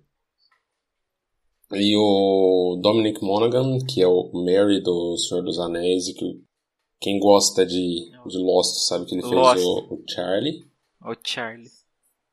Ele vai ser uhum. um soldado da rebelião, mas aí você tem aberto a Carrie Russell, que é a Eterna Felicity, eu olho para ela nas séries novas que ela faz. É... Acho que era The Americans, a última. Eu olho para ela, para mim eu tô vendo Felicity. Tem o, Matt, o Matt Smith, que para mim é o eterno, eterno 11 doutor. Oh, I'm the doctor. I work in a shop now. Não se sabe ainda quem que eles são, né? É, não se sabe quem que eles são. E tem uma terceira atriz que eu esqueci de, de marcar o nome, que os boatos são de que ela seja filha do Lando. Do, tipo, já que o, o Billy D não consegue se movimentar muito, vamos apresentar alguém aqui que seja filha ou neta do Lando para dar uma dar uma continuidade, falar que tem um Carician na história. Tipo, eu não vou ajudar, mas eu mando minha filha. Né? É, mas eu acho que tem bastante possibilidade do do Matt Smith e da Carrie Russell serem Cavaleiros de Rain serem meio que líderes dos Cavaleiros de Rain, tipo, segundo em comando, tal tá? Kylo Ren em primeiro e eles serem segundo em comando. E você poderia até juntar com essa questão do Hux passar a ser um inimigo declarado do Kylo Ren. E você ter uma parte dos, dos Cavaleiros de Rain, e aí não é boato, sou eu que estou viajando na maionese. Você tem uma parte dos Cavaleiros de Rain seguindo o Kylo Ren, ou mesmo naquela questão de de Sith, embora eles não sejam Sith, de querer matar, de, um, de ter que matar o mestre para você subir na cadeia de pra poder. Superar, né? Uhum. De alguns deles apoiarem o Hux para subir na escala de poder. Então, tipo, eu vou apoiar o Hux pra matar o Kylo Ren e depois, a hora que o Kylo Ren morrer, eu acabo com o Hux numa sabrada na cabeça dele. E eu assumo essa porra toda. Vale dizer que a gente sabe o papel do Dominique e do Richard porque vazou a umas. Eu não sei se são artes conceituais ou se são provas de roupas, né? Que eles fizeram e. Teve, teve coisa ali que é prova de roupa, teve coisa que é arte conceitual. Na verdade, a coisa que mais me frustrou foi o sabre de luz da Ray. Mas apareceu? Você já viu? Saiu alguma coisa? Não, se você olhar aquela foto, ela, ela simplesmente remontou o sabre de luz do Luke. É que a nossa, nossa, a gente, a nossa expectativa é que ela tivesse um sabre um pouco diferente, de repente um dual saber, né? Cara, eu não preciso. Assim. Ter um dual saber eu não achava, eu gostaria, mas eu não achava. Mas porra, velho, custa dar pra ela um sabre de luz diferente, ela fazer um sabre de luz que tem a cara dela, sei lá, ou verde, se não quer mudar de cor, roxo, sei lá. Porra, de ah, novo. Mas eu tô vendo a foto que vazou aqui das da, das roupas, dos visuais, não tem nada aqui com o sabre do Luke aqui. A não, não ser que ela esteja usando no cinto, né? Eu, tem um ela, tá usando, cinto, ela tá usando no cinto. Ela tá. Eu Pelo vi, que eu vi, agora eu... eu não lembro, eu não lembro de cabeça e eu não vou conseguir achar agora. Se eu tenho a impressão que a do MakingStarWars.net está numa resolução um pouco mais baixa do que estava no, no Reddit. Mas a conclusão geral da internet foi: ah, é o sabre de luz do Luke. Isso juntou com algo que o pessoal do MakingStarWars.net já estava falando de que ela ia usar o sabre de luz do Luke. É, mas nunca se sabe. Vai que na ponta do hilt lá tem uma rosca, ela encaixa outro hilt e faz um Staff Saber. Vamos É. sonhar, o sonho não acabou. O que, o que eu pensei também é que daí, se ela fosse reconstruir o sabre do Luke, a lâmina dela ia ficar igual a do Kylo Ren também, né? Só que o, o cristal do Kylo Ren tá trincado, no, por isso que ele é instável, não é que ele tá quebrado igual o, o sabre do Luke, né? Mas é que tá umas coisas que eu não, não, não, não tô gostando, por exemplo, porque o Ryan se desapegou de muito. Por exemplo, o sabre já era, a máscara do Kylo Ren já era, porque, assim, não há dúvidas que você goste ou não. O JJ no primeiro filme criou outra Estrela da Morte, ele criou outro Darth Vader, ele criou outro Palpatine. E se ficasse na mão dele, ele ia fazer um rascunho da trilogia clássica de novo. Ele poderia mudar. Cada, cada filme que ele fizesse, ele poderia mudar um pouco mais, mas os elementos estavam ali. Igual o George Lucas fez. Ele matou o Obi-Wan para depois apresentar o Yoda. Congelou o Han Solo para trazer o outro salafla- salafrário, que é o Lando. E, e trouxe esses elementos parecidos. Então, assim, a- agora pelo que parece, o, o JJ vai trazer a máscara do Kylo de novo, pra virar outro Darth Vader de novo, outro sabre de luz do Luke de novo. Então, assim, é aquele negócio, vamos desapegar peronomútil, né? Vamos trazer tudo de novo, de volta. Essa parada que tá me deixando o que o Sharp tem com o Lindelof, eu tô tendo com o J.J. Abrams, assim. Cara, mas eu, eu tenho com ele também, porque eu acho que esse lance dele de abrir eh, as pontas, criar as pontas, depois não saber como fechar, acaba criando esse tipo de situação, né? Ele jogou a batata quente pro Ryan Johnson, o Ryan Johnson não fechou do jeito que ele. que Na verdade que ele não, mas que o público gostaria, né? Uhum. E agora voltou essa batata quente pra ele e ele vai ter que se virar. Né? E aí, tipo, ele abriu, será que ele vai conseguir fechar? Então, essa volta pra, pra ponta que ele abriu lá atrás pode ser isso. Né? Pode ser ele tentando fechar de um jeito que. Fique parecido com o que ele lá, né? queria e não com o, com o que. E ele não sabia na época, né? Na época, Não sabia como. Não, É, então, é. na verdade. E, e vai tem um- saber, tem um vai saber se ele não deu uma ligada pro Lindelof né, e falou, cara, me ajuda aí, não sei como é que eu vou fechar essa porra. Ah, é tranquilo, bota uma rolha. Você tá uma- traumatizado, velho. Faz Cara, o Lindelof é 11 muito bom, anos. cara. Eu, eu abri a, Wiki, a Wikipedia aqui, velho. Ele tem na lista dele Cowboys e Aliens como escritor, Uhum. Prometheus, Não, já, já encerrou. Pra mim já não Star Trek Into precisa falar Darkness mais nada. e Tomorrowland, cara. Into, Into Darkness Into Darkness é um horrível. pouquinho. É horrível, tem rolha mais um monte de furo que ele adora. Cara, é verdade, tem, tem rolha mesmo. é tem rolha. horrível. E eu tô, eu tô falando de alguém que gosta. Eu sou uma pessoa que gosta muito de Star Trek. Eu comecei a assistir Star Wars por causa de Star Trek. Eu adoro os outros, os outros dois filmes, mas ele é um filme todo errado. E aí você, só voltando na lista do Lin- do Lindelof, ele tem, tirando o primeiro, não, como escritor é o Cowboys e Aliens, Prometheus, Star Trek Into Darkness e Tomorrowland. cara. É... Framboe, é, como é que é? O Framboesa de Ouro. Framboesa de ouro. Entrega o Framboesa de Ouro de Lifetime Achievement pra ele e manda embora. Fala, pela, meu amigo, sei lá, vai, vai vender taco. Você colocou aqui, Ger, dos planetas velhos e novos e tudo mais. É, é, pelo que a gente teve com a foto das filmagens, teve confirmação de que pelo menos o planeta desértico tá de volta. Não, mas isso a, ele- gente, isso a gente. Na verdade, eu co- coloquei aí, e para o pessoal que vai escutar, eu citei planeta. O que, que a gente achava de planetas velhos e novos voltando, e que a gente já tem planeta floresta confirmado, a gente já tem deserto confirmado, e a gente já tem planeta de neve confirmado.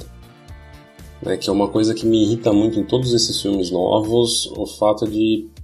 E na trilogia clássica era necessário porque você não tinha tecnologia para fazer ambientes muito diferentes, Uhum. e apesar disso tinha a Cidade das Nuvens. Você fala que você não tem uma, alguma coisa. Tá precisando de ter outra felúcia nessa série, Tá né?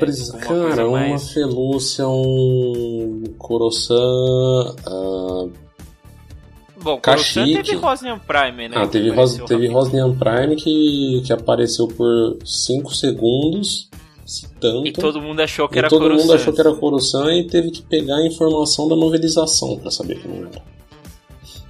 Uhum. Na verdade, alguém fala, Mas- alguém fala durante o filme que É, destruíram o o sistema, rosa. o Paul. Mas você acha que, por exemplo, pela foto é Jakku, é Jeddah ou é Tatooine de novo? Cara, a locação, Ou é tipo. a locação é a tipo- mesma de Jeddah. Mamuine, é outro planeta desértico, assim. Mamuin. Se for. Se for realmente o lance do McGuffin e tal, e voltando dessa história de novo, pode ser Jeddah, porque pode ter, tipo, ali algum resquício de Kyber, alguma coisa assim. E os caras voltam pra lá no final, né? E seria resolução lá. Eu fico pensando assim, porque é, é muito incomum pra eles terminarem as filmagens principais numa locação. Geralmente eles filmam tudo em locação e vai pro estúdio. Aí depois que tem as, as adicionais, igual foi o, os últimos Jedi que gravaram na Irlanda e tudo mais. Então assim, se eu tô, eu tô pensando assim, se eles filmaram esse filme em sequência, né? O J.J. Abrams Talvez costuma vai- filmar em sequência. Ah, muito provável esse filme vai terminar em em Jakku, Jeddah, Tatooine, seja lá onde não, for. na ali. verdade não, porque as, as filmagens, eh, eu não vou lembrar agora o nome da cidade, é, é a mesma região onde foi filmado Jeddah, e que na verdade o J.J. Abrams queria filmar Jakku lá, e eles não conseguiram pro episódio 7. Jordânia, não era? Por ali? É, na, na Jordânia. Ah, isso, Jordânia é Tatooine, né? Não, Tatooine era Jordânia no é Tunísia, Jeddah, Tatooine é Tunísia. É. Ah, é Tunísia, e pode ser. Jakku era Emirados Árabes, se não me Ah. falha a memória. É. Abu Dhabi. Ah, é. E, enfim, se não, se não me falha a memória, foi lá por outubro ou novembro que foi que eles filmaram lá. Uhum. Então essa Então você foto. você acha que, por exemplo, essa foto pode ter sido de lá e não necessariamente do fim das gravações? é, não, no estilo eu J.D. pode mesmo, de ser- fazer, É, não. fazer e confundir, falar que é A e eu depois não dizer acho nem que que é é B, estilo coisas. Abrams, cara. Eu acho que tiraram, tiraram várias fotos ali no set e o cara do marketing, porque o J.J. Abrams nunca foi de, de rede social. Ele botou Hum, uma foto no primeiro dia e uma foto no último dia. Só. Uhum. Ele tem quatro tweets. É, é, É? uma coisa, é uma coisa louca. Eu acho que foi Não, assim, ele, eu- ele eu- chegou e falou, ó, entregou pro marketing e falou assim, meu amigo, escolhe uma foto. É porque eu ficava pensando assim, a, a Ray tá de bastão e essas coisas assim, eu, eu cheguei até a imaginar, será que o filme não termina com ela abandonando esse lado Jedi, essas coisas assim, e voltando ao que ela era, sabe? Nossa senhora. Eu acho que seria um final muito isso. ruim, mas tipo... Em Jakku, né? Um final- É, em Jakku. não, um final muito Jacu, inclusive. É. É, mas eu acho que é por aí. Se for Jakku, é alguma coisa nesse sentido. Seria ou ela lá pra voltando às origens, ou buscando a origem e aí volta o JJ querendo dar um, um passado pra Ray. Se for Jeddah, provavelmente é uma Guffin, é alguma coisa que eles estão tentando recuperar de lá, uma coisa assim. Eu acho que não vai ser Tatooine, cara. Cara, se fosse Tatooine, uma, uma coisa que Se eu pensei... for Tatooine, é, é legado da Ray de novo. Uma, uma coisa que eu pensei muito é, em, em Tatooine voltar liga muito com Legends, mas por exemplo, é, dela criar o sabre de luz dela na cabana do Obi-Wan, sabe? Coisa que o Luke fez o, Não, no Legends. não, é, não é no Legends só, era uma cena É, no- no cortada Sombras do do, Império, uma né? cena cortada do episódio É, é, 6. mas é, é, mas ali ele termina dentro de uma caverna, mas no Sombras do Império ele visita a casa do Obi-Wan, onde tem manuais para ele poder fazer e preparar o, o cristal do jeito e tudo mais. Ou eu sempre até, até imaginei que terminaria assim, só que ia ficar muito caído porque todos os filmes novos terminam com o tema da força, né, do pôr do sol. Mas, por exemplo, ia terminar ela na, nos destroços da casa do Luke, sabe? Ou alguma coisa assim, vendo o pôr do sol. Mas eu acho que já usaram essa cena em excesso já, sabe? Mas ela falaria tipo assim, ah, nós vamos reconstruir aqui. E daí fica subentendido que a Ordem Jedi ia ressurgir ali, onde o Luke na, ah, viveu e essas coisas assim. Sei É. lá, essa é uma, gente- é uma viagem minha, né? A gente tem que lembrar também que é, Rogue One é um dos spin-offs aí mais bem aceitos. né? Então uma volta a Jeddah pode ser proposital para tentar capturar esse público de volta, né? Cara, sinceramente, você vai falar uma coisa, mas deixa eu falar. É, com três anos de Rogue One, eu acho que assim, Rogue One não é um spin-off bem aceito. A cena do Vader é bem aceita. Cara, o lance é que com o episódio 8, Rogue One virou a desculpa pra dizer que pode Que ter é filme é. novo e que é bom e é perfeito. Mas, entendeu? mas ninguém lembra de Jim Erso, ninguém lembra do, do Cegueta Não, lá. não, não. Todo Ele é mundo aceito. lembra do Darth Vader só. É, mas ele é bem aceito que é pra falar mal do 8. Tipo, olha o 8 como é ruim, olha o Rogue One como é bom. Aham. Entendeu? Mas é por quê? Porque trouxe elemento que todo mundo já conhece que gostava, né? Não só a cena do Vader. Vader, as, as cenas de batalha. A batalha espacial de, de Rogue One é sensacional, mas. Eu, eu Cara, tenho mas eu mim acho que assim, a One, fuga, coloco, a fuga do começo. Eu coloco o Rogue do One no 8. meu top 3 inverso, sabe? Nos três piores de Star Wars pra mim. Uhum. Ah, Lá atrás. Mas a, cena de batalha do 8 também é fantástica, né? O- só que assim, ele não Ah, perde não, mas em tempo. termos de batalha espacial. Eu tô pra, di- tô É, pra eu- dizer eu- que, que, é a melhor, que é a melhor de todas. Eu boto o Endor primeiro, depois eu coloco o Scarif, pra falar a verdade. É, Pode ser o jogo do Rogue Squadron falando de novo, porque eu tô apanhando pra destruir dois Star Destroyer em Endor, mas tudo bem. é não. Marcelo, filme. A cena do filme. Não, mas as cenas do filme, a cena do filme é muito massa. De Endor é uma batalha muito legal, cara. não, eu, sim, isso eu é. queria ver, ver outros lados, assim. Eu queria, eu queria um. Que isso, cara. Todo mundo sabe que a melhor cena de batalha espacial é do episódio 3 com aqueles Buzz Droids. Cara, eu gosto daquela cena, velho. Eu gosto pra caralho Ah, daquela legal, cena. legal. Toda, toda aquela, aquele, aquele plano sequência ali do, de quando acaba o letreiro até eles começarem a falar, eu acho muito foda. Eu gostaria que a cena fosse maior. É que essa parte não tem Buzz Droids ainda.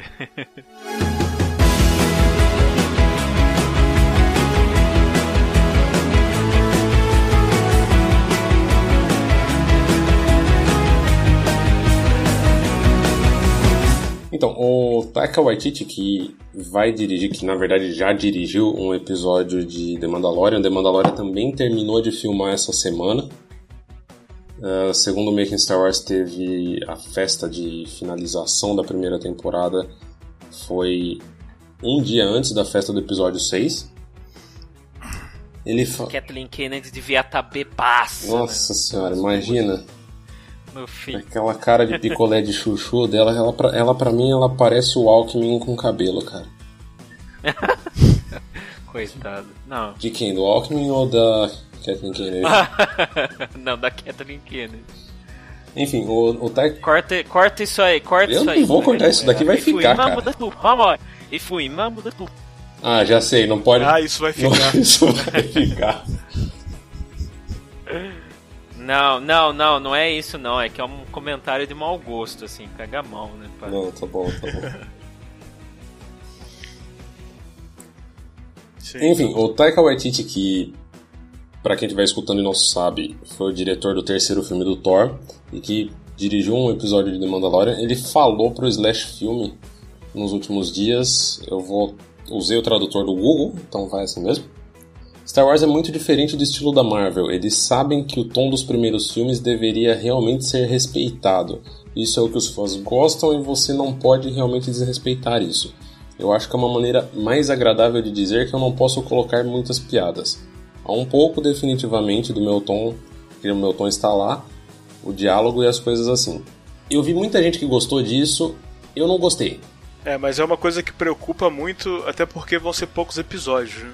Então, se não tem espaço para um filler e nem tem muito espaço para preencher com, com comédia, né? Com alívio cômico e coisas do tipo.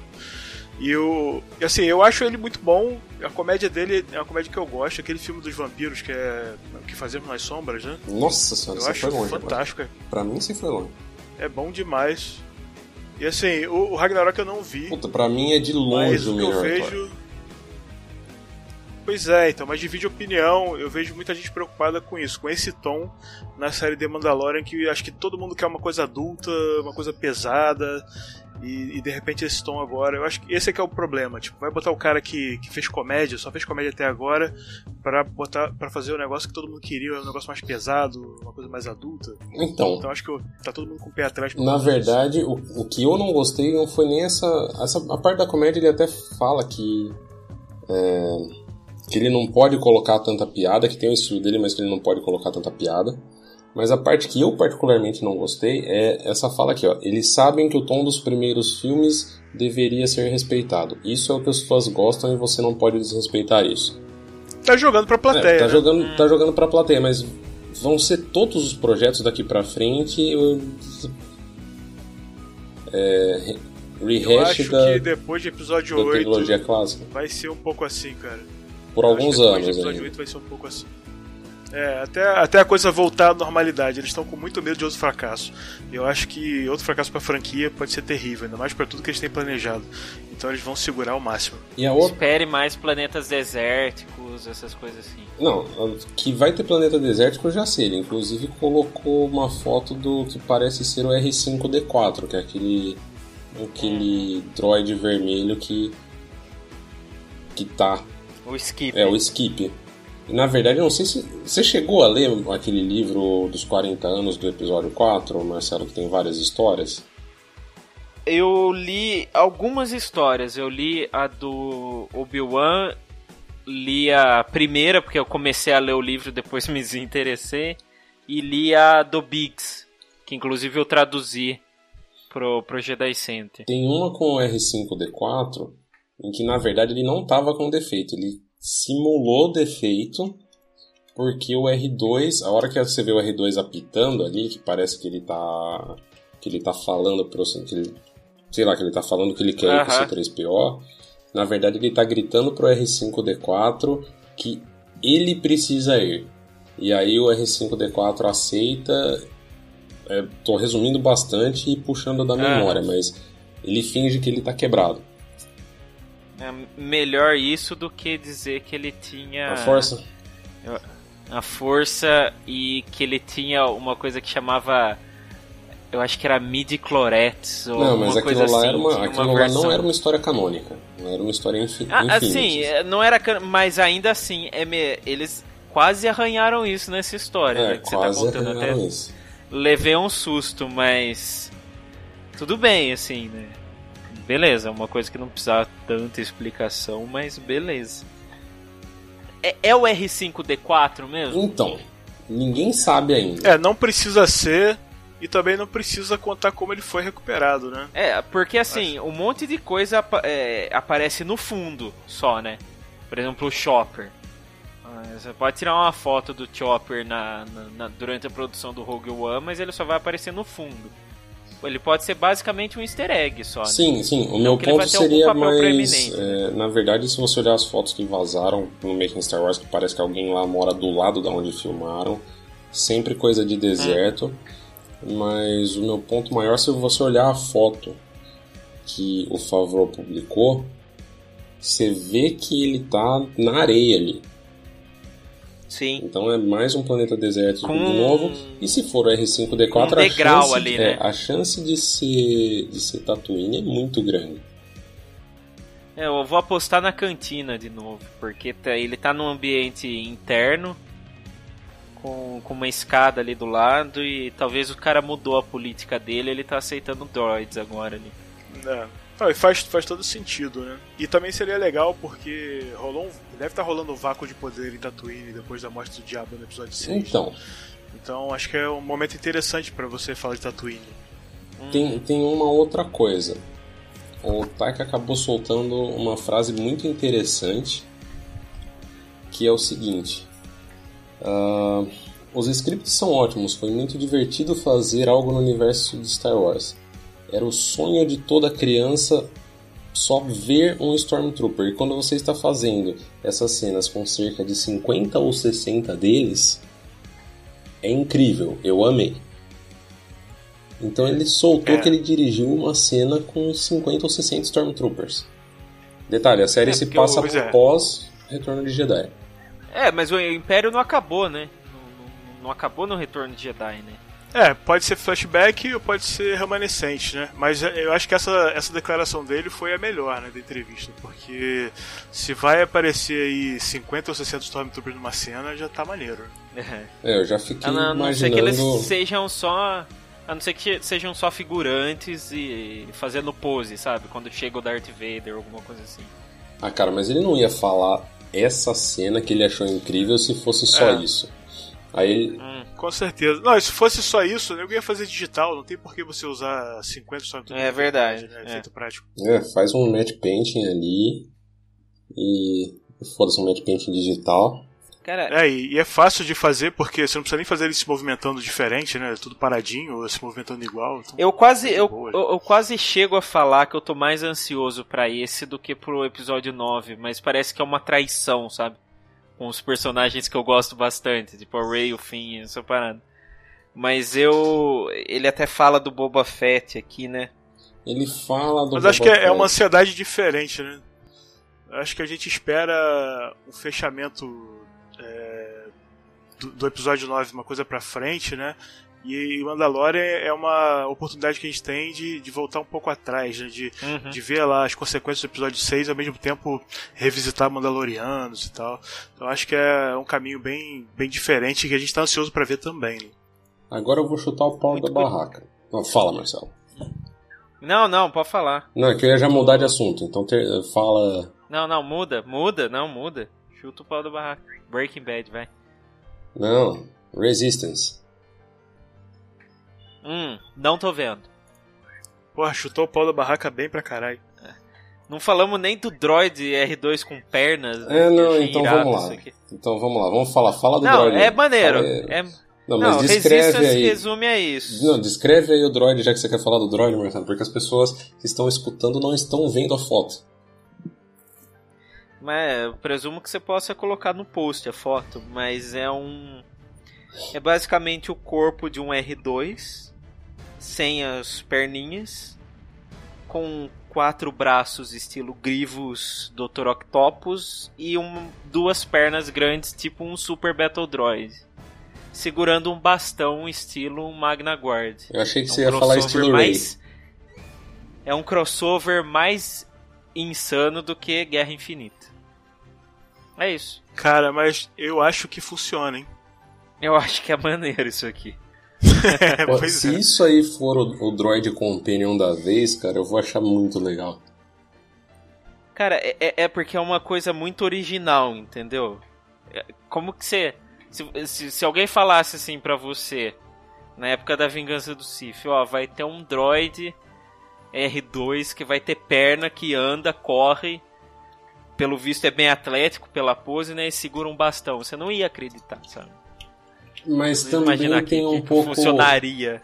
Tem, tem uma outra coisa, tipo, se você pensar em universe, tipo, dentro da, da timeline mesmo, não faz muito sentido você ter um droid desses na época de A Vingança do Sith, porque você, apesar de você estar na guerra, você tá ainda no auge da república, você tem dinheiro pra caralho. Ah, não, mas eu falo na época do fandom, entendeu? Não na época do filme. Eu falo ali para as idas de 2005, 2006, uma ideia como essa. Ia soar muito, muito esquisita, sabe? Mas hoje acho que parece que é algo que funciona, assim, porque a gente já tá vendo que, ao mesmo tempo que tá retornando às origens, tá precisando de um pouco de originalidade na parada. Então, Sim. trazer um droid desse. E é, é uma sucatona, né? Parece uma criação aí de Kazdan Paratos É verdade. pós episódio 6, né? Porra, Casdan Paratos, você também. Porra, eu nunca ia lembrar desse nome. É o. É aquele Jedi louco do A The Force se- Unleashed. É. É, a, a gente tá aqui por algum motivo, né? É, não, isso. Isso aqui dá a trazer mais dois malucos pra falar comigo. Não, a gente que invadiu a ilha. O, o, o, o Sharp é a Ray e eu sou o Chewbacca. Nossa. Eu quero saber que horas que começa a festa. Manda aí, Resistance. Só. Só voltando um pouco, tem a ver com Resistance, tá? eu acho que assim. é, ainda bem que esse projeto de droid está sendo discutido em The Mandalorian, porque se isso fosse um, um concept para Resistance seria uma merda. Você acha que o povo não ia gostar só pelo fato de ser Resistance, é isso? Não, ia ser uma parada ruim, sabe? Não, não, não ia ser legal. Eu acho que a, a proposta de ser uma sucata feita com Astromech, ela funciona em The Mandalorian, mas em Resistance ia ser um negócio com uma pegada infantil meio bizonha. Então, assim, que bom que É, isso. provavelmente que ia ser. ia ser o alívio cômico. Claro que pode ser o alívio É, cômico é. de, de The Mandalorian, mas no caso de Resistance é um alívio cômico meio. A comédia de Resistance é meio três patetas às vezes. É meio três patetas. Você com, falou de. Com o pitch da voz do Kaz ali parecendo a Britney Spears. Você falou mesmo, ah, em Resistance ia ser alívio cômico. Eu queria falar mesmo, o que em Resistance não vira alívio cômico? sabe? É, não. E, e não tô É, criticando, é. não tô criticando a série não, eu simplesmente não tô acompanhando porque não é pra mim, sabe? Não É, eu também cheguei a essa conclusão, cara. Não é pra gente. Eu acho assim que bom que ela existe. Acho que tem um público que deve estar interessado em assistir. Mas eu tenho vontade zero. Tudo que eu sei de Resistance é com base nesse podcast Em- aqui. embora o que- do- É, do embora o que você tá falando que tá ficando interessante, talvez uma segunda temporada aí, mas sabe quando você para uma semana, você não vê um episódio, aí a hora que você vê, você tá três semanas sem ver o episódio, e você percebe que ele não tá fazendo falta? Tá sim, eu parei naquele da torre, que É, vai não, se você quiser emissários da pular- primeira ordem e Se você quiser pular pro, só para os que saíram esse ano, porque agora o que. Dando um spoiler para quem, pra quem não se interessa, agora é, a primeira ordem realmente tomou o controle lá da estação. Então o caso continua sendo um pateta que eu não faço ideia como que botaram aquele animal pilotando uma X-Wing. É, mas enfim, na vida real, é, ele é filho de senador, né? Venhamos e convenhamos, né? Tipo, ah, põe o filho de senador aí. E na verdade, essa questão dele ser filho de senador muito provavelmente vai trazer um final de temporada bem complicado, porque ele não só é filho de senador, ele é filho do senador de Rosnian Prime. Papai já era. Ele é, ele é nativo de Rosnian Prime e no, e no último trailer que saiu dessa segunda metade da temporada, você vê claramente, tem até a animação do Hux fazendo o discurso que a gente vê no episódio 7. Então a temporada vai terminar com certeza com o tiro da, da Starkiller Base. Se não for exatamente com o tiro, vai ser nos últimos dois episódios e a série vai encostar no episódio 7. E aí você vai ter um final de série com o moleque ficando órfão, o planeta dele sendo destruído. Então, mas você não acha que isso vai ser muito adulto pra série? Cara, Rebels começou muito infantil também. Rebels Sim, não tá começou certo tão que- infantil quanto, quanto Resistance. Não, é, é- é o que eu é. ia, é o que eu ia falar. Não, não as devidas propor, as devidas proporções, né? Guardadas as devidas proporções. Rebels tinha muita muita palhaçada assim no começo com aqueles dois imperiais ah, meio gordo e o magro também que Graças a Deus sumiram. que o Tar que o Tarkin destruiu os caras assim, chocante. Mas uh, Resistance ainda é infantil demais, mas eu não acho que é um choque tão grande assim. Ah, ele perdeu os pais e beleza. Não, sim, não tô desvalorizando. é, Assim, o que eu quis dizer foi. Foi assim. ah, caralho. O, o- o fato dele perder o, o pai em Rosian, eu acho que não é assim tão dramático pra série. Eu acho que é uma coisa assim que tá no, no Star Wars, que é você perder os seus sabe, você ficar órfão, ficar sozinho no mundo, essas coisas assim. É, e você só tem na verdade uma aparição do pai dele durante a série até agora. É, Não, é, se for isso, beleza, né? Tipo, a perda do pai e tal, ok. O problema é se isso gerar consequências políticas e tal, né? eu, eu sei não acho que vai entrar na, na questão, na questão política. É só realmente que tá. É, tá num momento interessante, apesar de toda, de toda a palhaçada, tá num momento interessante em que a primeira ordem está preparando o ataque, porque ela, aquela base lá, ela é uma base que ela serve basicamente para guardar combustível. Uhum. E o que a primeira ordem precisa para invadir a galáxia? Precisa ter lugares onde ela possa reabastecer a frota. E isso é uma coisa que eles até falaram no, no último episódio. E tá na, e, apesar de todos os problemas da série, tá interessante ver essa evolução passo a passo, devagar e sempre, devagar quase parando. Que agora a primeira ordem resolveu. Eles começaram a colocar Stormtroopers lá como seguranças e agora eles estão literalmente tomando o poder. Mas a questão de não ser para nossa idade, eu mesmo tenho assistido muito mais pelo, pelo podcast mesmo do que qualquer outra coisa. Mas obrigado por resumir Resistance para não precisar assistir. É, exatamente. Eu dou graças a Deus de você falar sobre isso no podcast, porque eu ouço ali e pra mim tô satisfeito, não quero mais não. Ah, tá soando que a gente tá falando muito mal, né? Mas é, é, não, é só ela uma não coisa é, assim. Ela não, é pra é... nossa faixa etária. É, Star Wars não precisa É. ser. E isso que eu acho importante. A gente, enquanto fãs. Eu não sei se o Sharp lembra o quão pentelho eu era quando, quando, quando eu entrei no fórum lá em, sei lá, 2001. 2000? Você era, Jair? Depende do fórum, né? É, não. Eu comecei no FAR. Pois é, então. Ele deve ter sido 2001. Caraca, vocês eram. Vocês estão muito mais anti- antes de mim. É, Mesmo. É, é só, é só você em olhar 2000, a quantidade em de barba 2004. branca que o Sharp tem, a quantidade de barba branca que eu tenho. É, mas eu tenho uns fios de cabelo já. Nossa, tem uns fios Mas de cabelo. o- Eu- eu- É. Brancos. Não, mas eu, eu, era, eu era o moleque pentelho que ficava brigando na sessão do universo expandido porque eu era contra o. O Palpatine voltar como clone em Dark Empire. É, mas isso, isso não é pentelhagem, isso é bom senso, cara.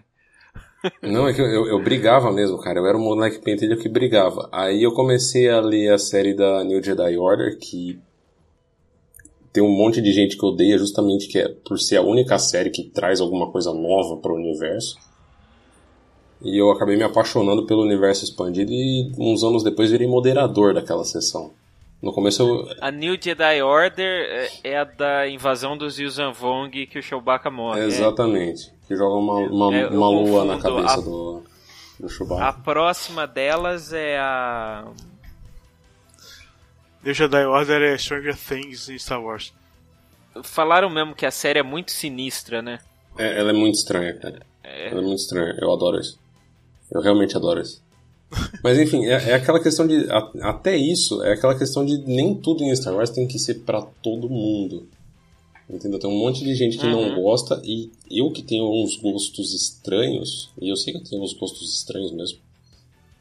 Eu gosto muito daquela série, a gente não precisa gostar dos desenhos que passam no YouTube. Eu não tô vendo todos os, os Star Wars Adventures. Ah, aquele que era com as meninas lá, que é o Forces of Destiny, eu também parei no meio. Você tem as, as séries de Lego, que obviamente não são canônicas, mas Freemaker Adventures eu vi as duas temporadas, eu adorei, achei muito legal aquele negócio, mas até porque faz sentido você ter públicos-alvo diferentes. Você vai ter Mandalorian para um público talvez mais adulto, uh, Resistance para um público que está começando a entrar em Star Wars, até porque os filmes estão todos acima de 12 anos agora, a gente não teve nenhum filme que não foi abaixo disso. Então Resistance acaba passando a ser a porta de entrada dos fãs mais novos. E você tem, por exemplo, Clone Wars ali no meio da galera que pegou talvez com as prequels ou que pegou. Eu tenho um primo que conheceu Star Wars com The Clone Wars, por exemplo. E você tem a volta de The Clone Wars depois estreou em 2008. Então quem pegou a estreia lá em 2008 tá vendo 11 anos depois e essa essa última temporada vai ser para esse público. Então você acaba criando conteúdo para todo mundo, mas não todo mundo tem que gostar de todos os conteúdos. Uhum. É uma coisa que, que muita gente ainda não entende isso aí, né? E se você for, na verdade, tentar consumir todos os conteúdos, não dá. Não dá. Eu não consigo. Eu tô. Acho que faz um ano que eu não consigo ler livro. Aliás, o Marcelo tá me devendo um, review do livro do. o segundo livro do Tron. É, faz... do Tron. Um ano É, quase. faz um ano. Ele já nem lembra mais do livro, a não ser o Mas o, fato de que tem o, o, Tron o na livro. capa. Não, o livro. Os livros, pelo menos, eu tô acompanhando. Os quadrinhos eu já larguei mão. É, então, eu tô acompanhando os quadrinhos. É, mês que vem tem livro da Padme. E no outro tem do Qui-Gon Jinn com o Obi-Wan. Esse aí eu vou fazer questão de, de, de ler. Que é da, é da Claudia Gray. Ela escreveu o. Puta, fugiu o nome do livro. Aquele que todo mundo, que todo mundo ama. Que meio que. Ah, o Estrelas Perdidas. Estrelas Perdidas. Ela escreveu o Bloodline. Que é o meu favorito do, do novo cânone. E ela escreveu a história do Obi-Wan falando com o fantasma do Qui-Gon durante a New Hope. Que é minha história favorita também do, do livro. ah, do livro que comemorava os 40 anos de A New Hope. Mas Esse é um que eu vou. Esse é um que com certeza eu vou ler. Crianças, vamos fechar o negócio? Acho que. Acho que ficou faltando a gente falar só do, do trailer, né? Expectativa pro trailer. Aí você pode puxar e, e a gente fecha Beleza. ah, não tem muito o que falar. Qual que é a expectativa de vocês pro trailer? Quando que vai vir? O que, que vocês esperam ver nesse trailer? O que vocês têm certeza que não vai estar nesse trailer? E também a questão do nome. Tem muita gente esperando sair o nome. Vai sair Cara, eu o acho nome? que uma antes do coisa que a gente. Uma coisa que a gente pode esperar pro trailer é lens flare. Vai ter muito lens flare nesse trailer. Mas eu vou falar que eu, eu gosto do, do, do trabalho do JJ com a luz no Despertar da Força. Finalmente os sabres de luz refletem luz na cara das pessoas. Mas assim, óbvio que na trilogia clássica era uma limitação da época, né? Mas eu acho que o trailer. Teaser. Trailer só na Celebration mesmo. E eu acho que do jeito que tá, o nome vai junto também. Vai ser. Pô. Vai ser que nem Avengers então. Joga o logo lá no final sem anúncio nenhum. É, eu, É eu, eu acho que assim, vai estar lá na Celebration assim, painel do episódio 9. Aí eles vão falar, ah, o episódio 9, isso e aquilo, blá blá blá. Agora vamos ver o teaser. Aí, pum, vai revelar o, o, tre o nome no final também. Óbvio que algumas pessoas da mídia já vão saber, porque vão postar no YouTube, essas coisas assim. Provavelmente o título já vai estar traduzido aqui. Porque se for seguir, enquanto eles estão exibindo o trailer na Celebration, Vai cair no YouTube. eles estão. Vai cair no YouTube, vai postar junto. E eu fiz. Eu vou acabar fazendo igual eu fiz nos últimos Jedi. Enquanto eu tava ouvindo as pessoas vendo o trailer, eu tava baixando o trailer pra pos- postar no Jedi Center. E não vi de primeira ainda. Dedicação, tamo aí, Disney compra nós. É, ou pelo menos chama a gente pra ir ver o filme de graça. Sei lá, a gente podia ganhar umas coisinhas Realmente. da Disney, né? A Disney não dá nada pra gente, cara. Pô, sacanagem. E a gente dá tanto amor pra ela. Kathleen, te amo. É, Kathleen vai com o Marcelo. Então Tá. vocês acham que. Mas enfim, é, é, o que, que você acha, Jair? É só Cara, eu tenho certeza que, que o Cícero vai escutar isso aqui. E que ele vai enxergar Abraço, ele. Cícero. Mesmo porque eu realmente. que ele é empolgado com todos os boatos que saem. E O Cícero ou o Edson? os dois. Eu vou fazer um podcast só com os dois que vai ser o podcast, o episódio do podcast mais empolgado que esse podcast já viu. Tenho certeza absoluta. Mas eu, eu fico com o que vocês falaram que eu não acho realmente que vai ter alguma coisa nos próximos dois meses. Faltam ah, 50 dias praticamente para começar a Celebration. Não faz muito sentido. Talvez o título do filme num tweet, alguma coisa assim, mas se fosse, eles perderam a oportunidade. É, não, a, a oportunidade teria sido. Acho que foi o episódio 7 que a gente estava comentando no WhatsApp esses dias. Que foi. Acabamos de terminar Já teria as vazado, né? do Despertar da É, Força. pois é. Uhum. Não fizeram isso. Se fosse, perderam essa oportunidade. Agora teria que dar meio que. Teria que jogar lá pra março fazer isso. E. Isso. Cara, eu, eu vi uma. Acabamos de filmar o legado de Jedi. Eu acho que o Pablo Hidalgo retweetou. ah, coisas assim. Ah, o, o tempo que cada filme demorou, sabe? Pra, pra revelar cada título. Mas eu, eu não tô achando aqui pra poder informar cada um. Mas é, é- tem, fi- tem filme que era coisa assim, tipo. Seis meses, né? Cinco meses. Então, assim. A gente ainda tá num.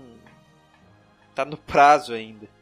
E cara, eu, eu nem sequer descarto a possibilidade de o trailer sair só como Star Wars Episódio 9.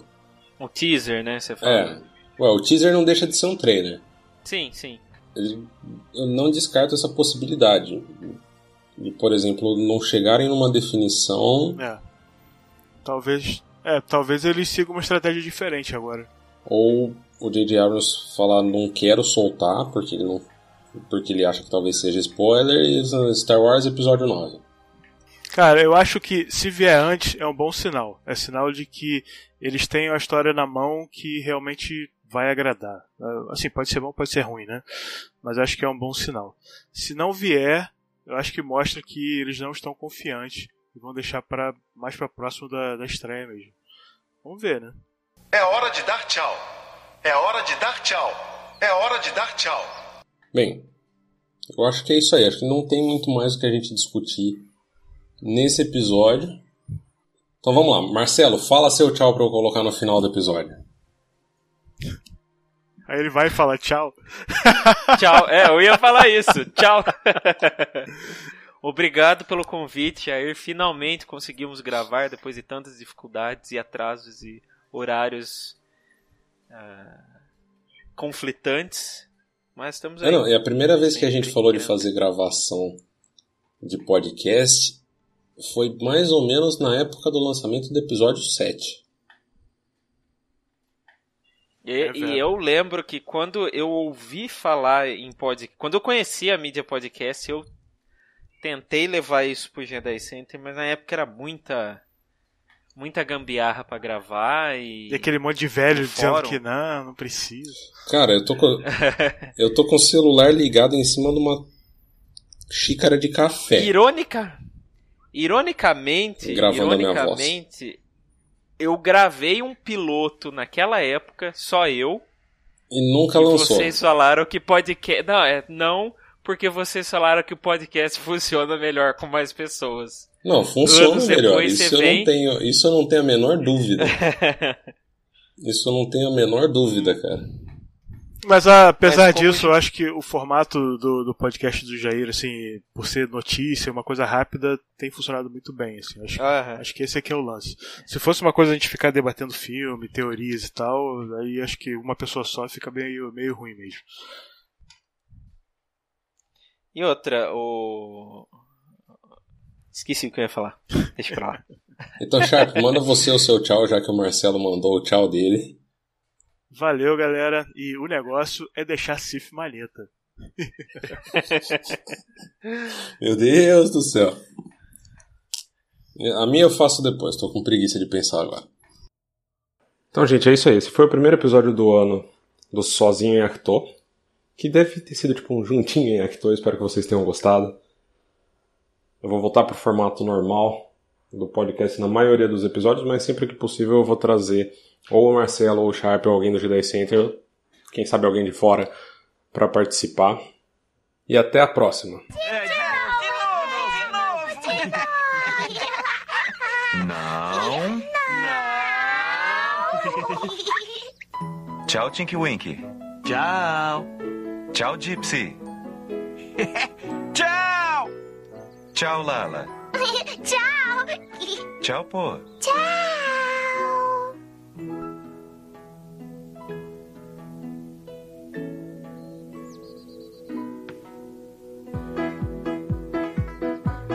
Tchau. Tchau.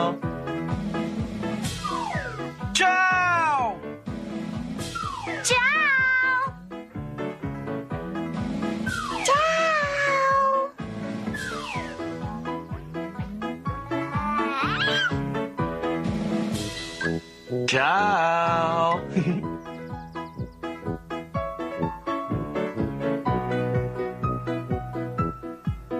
Versão brasileira Herbert Richards.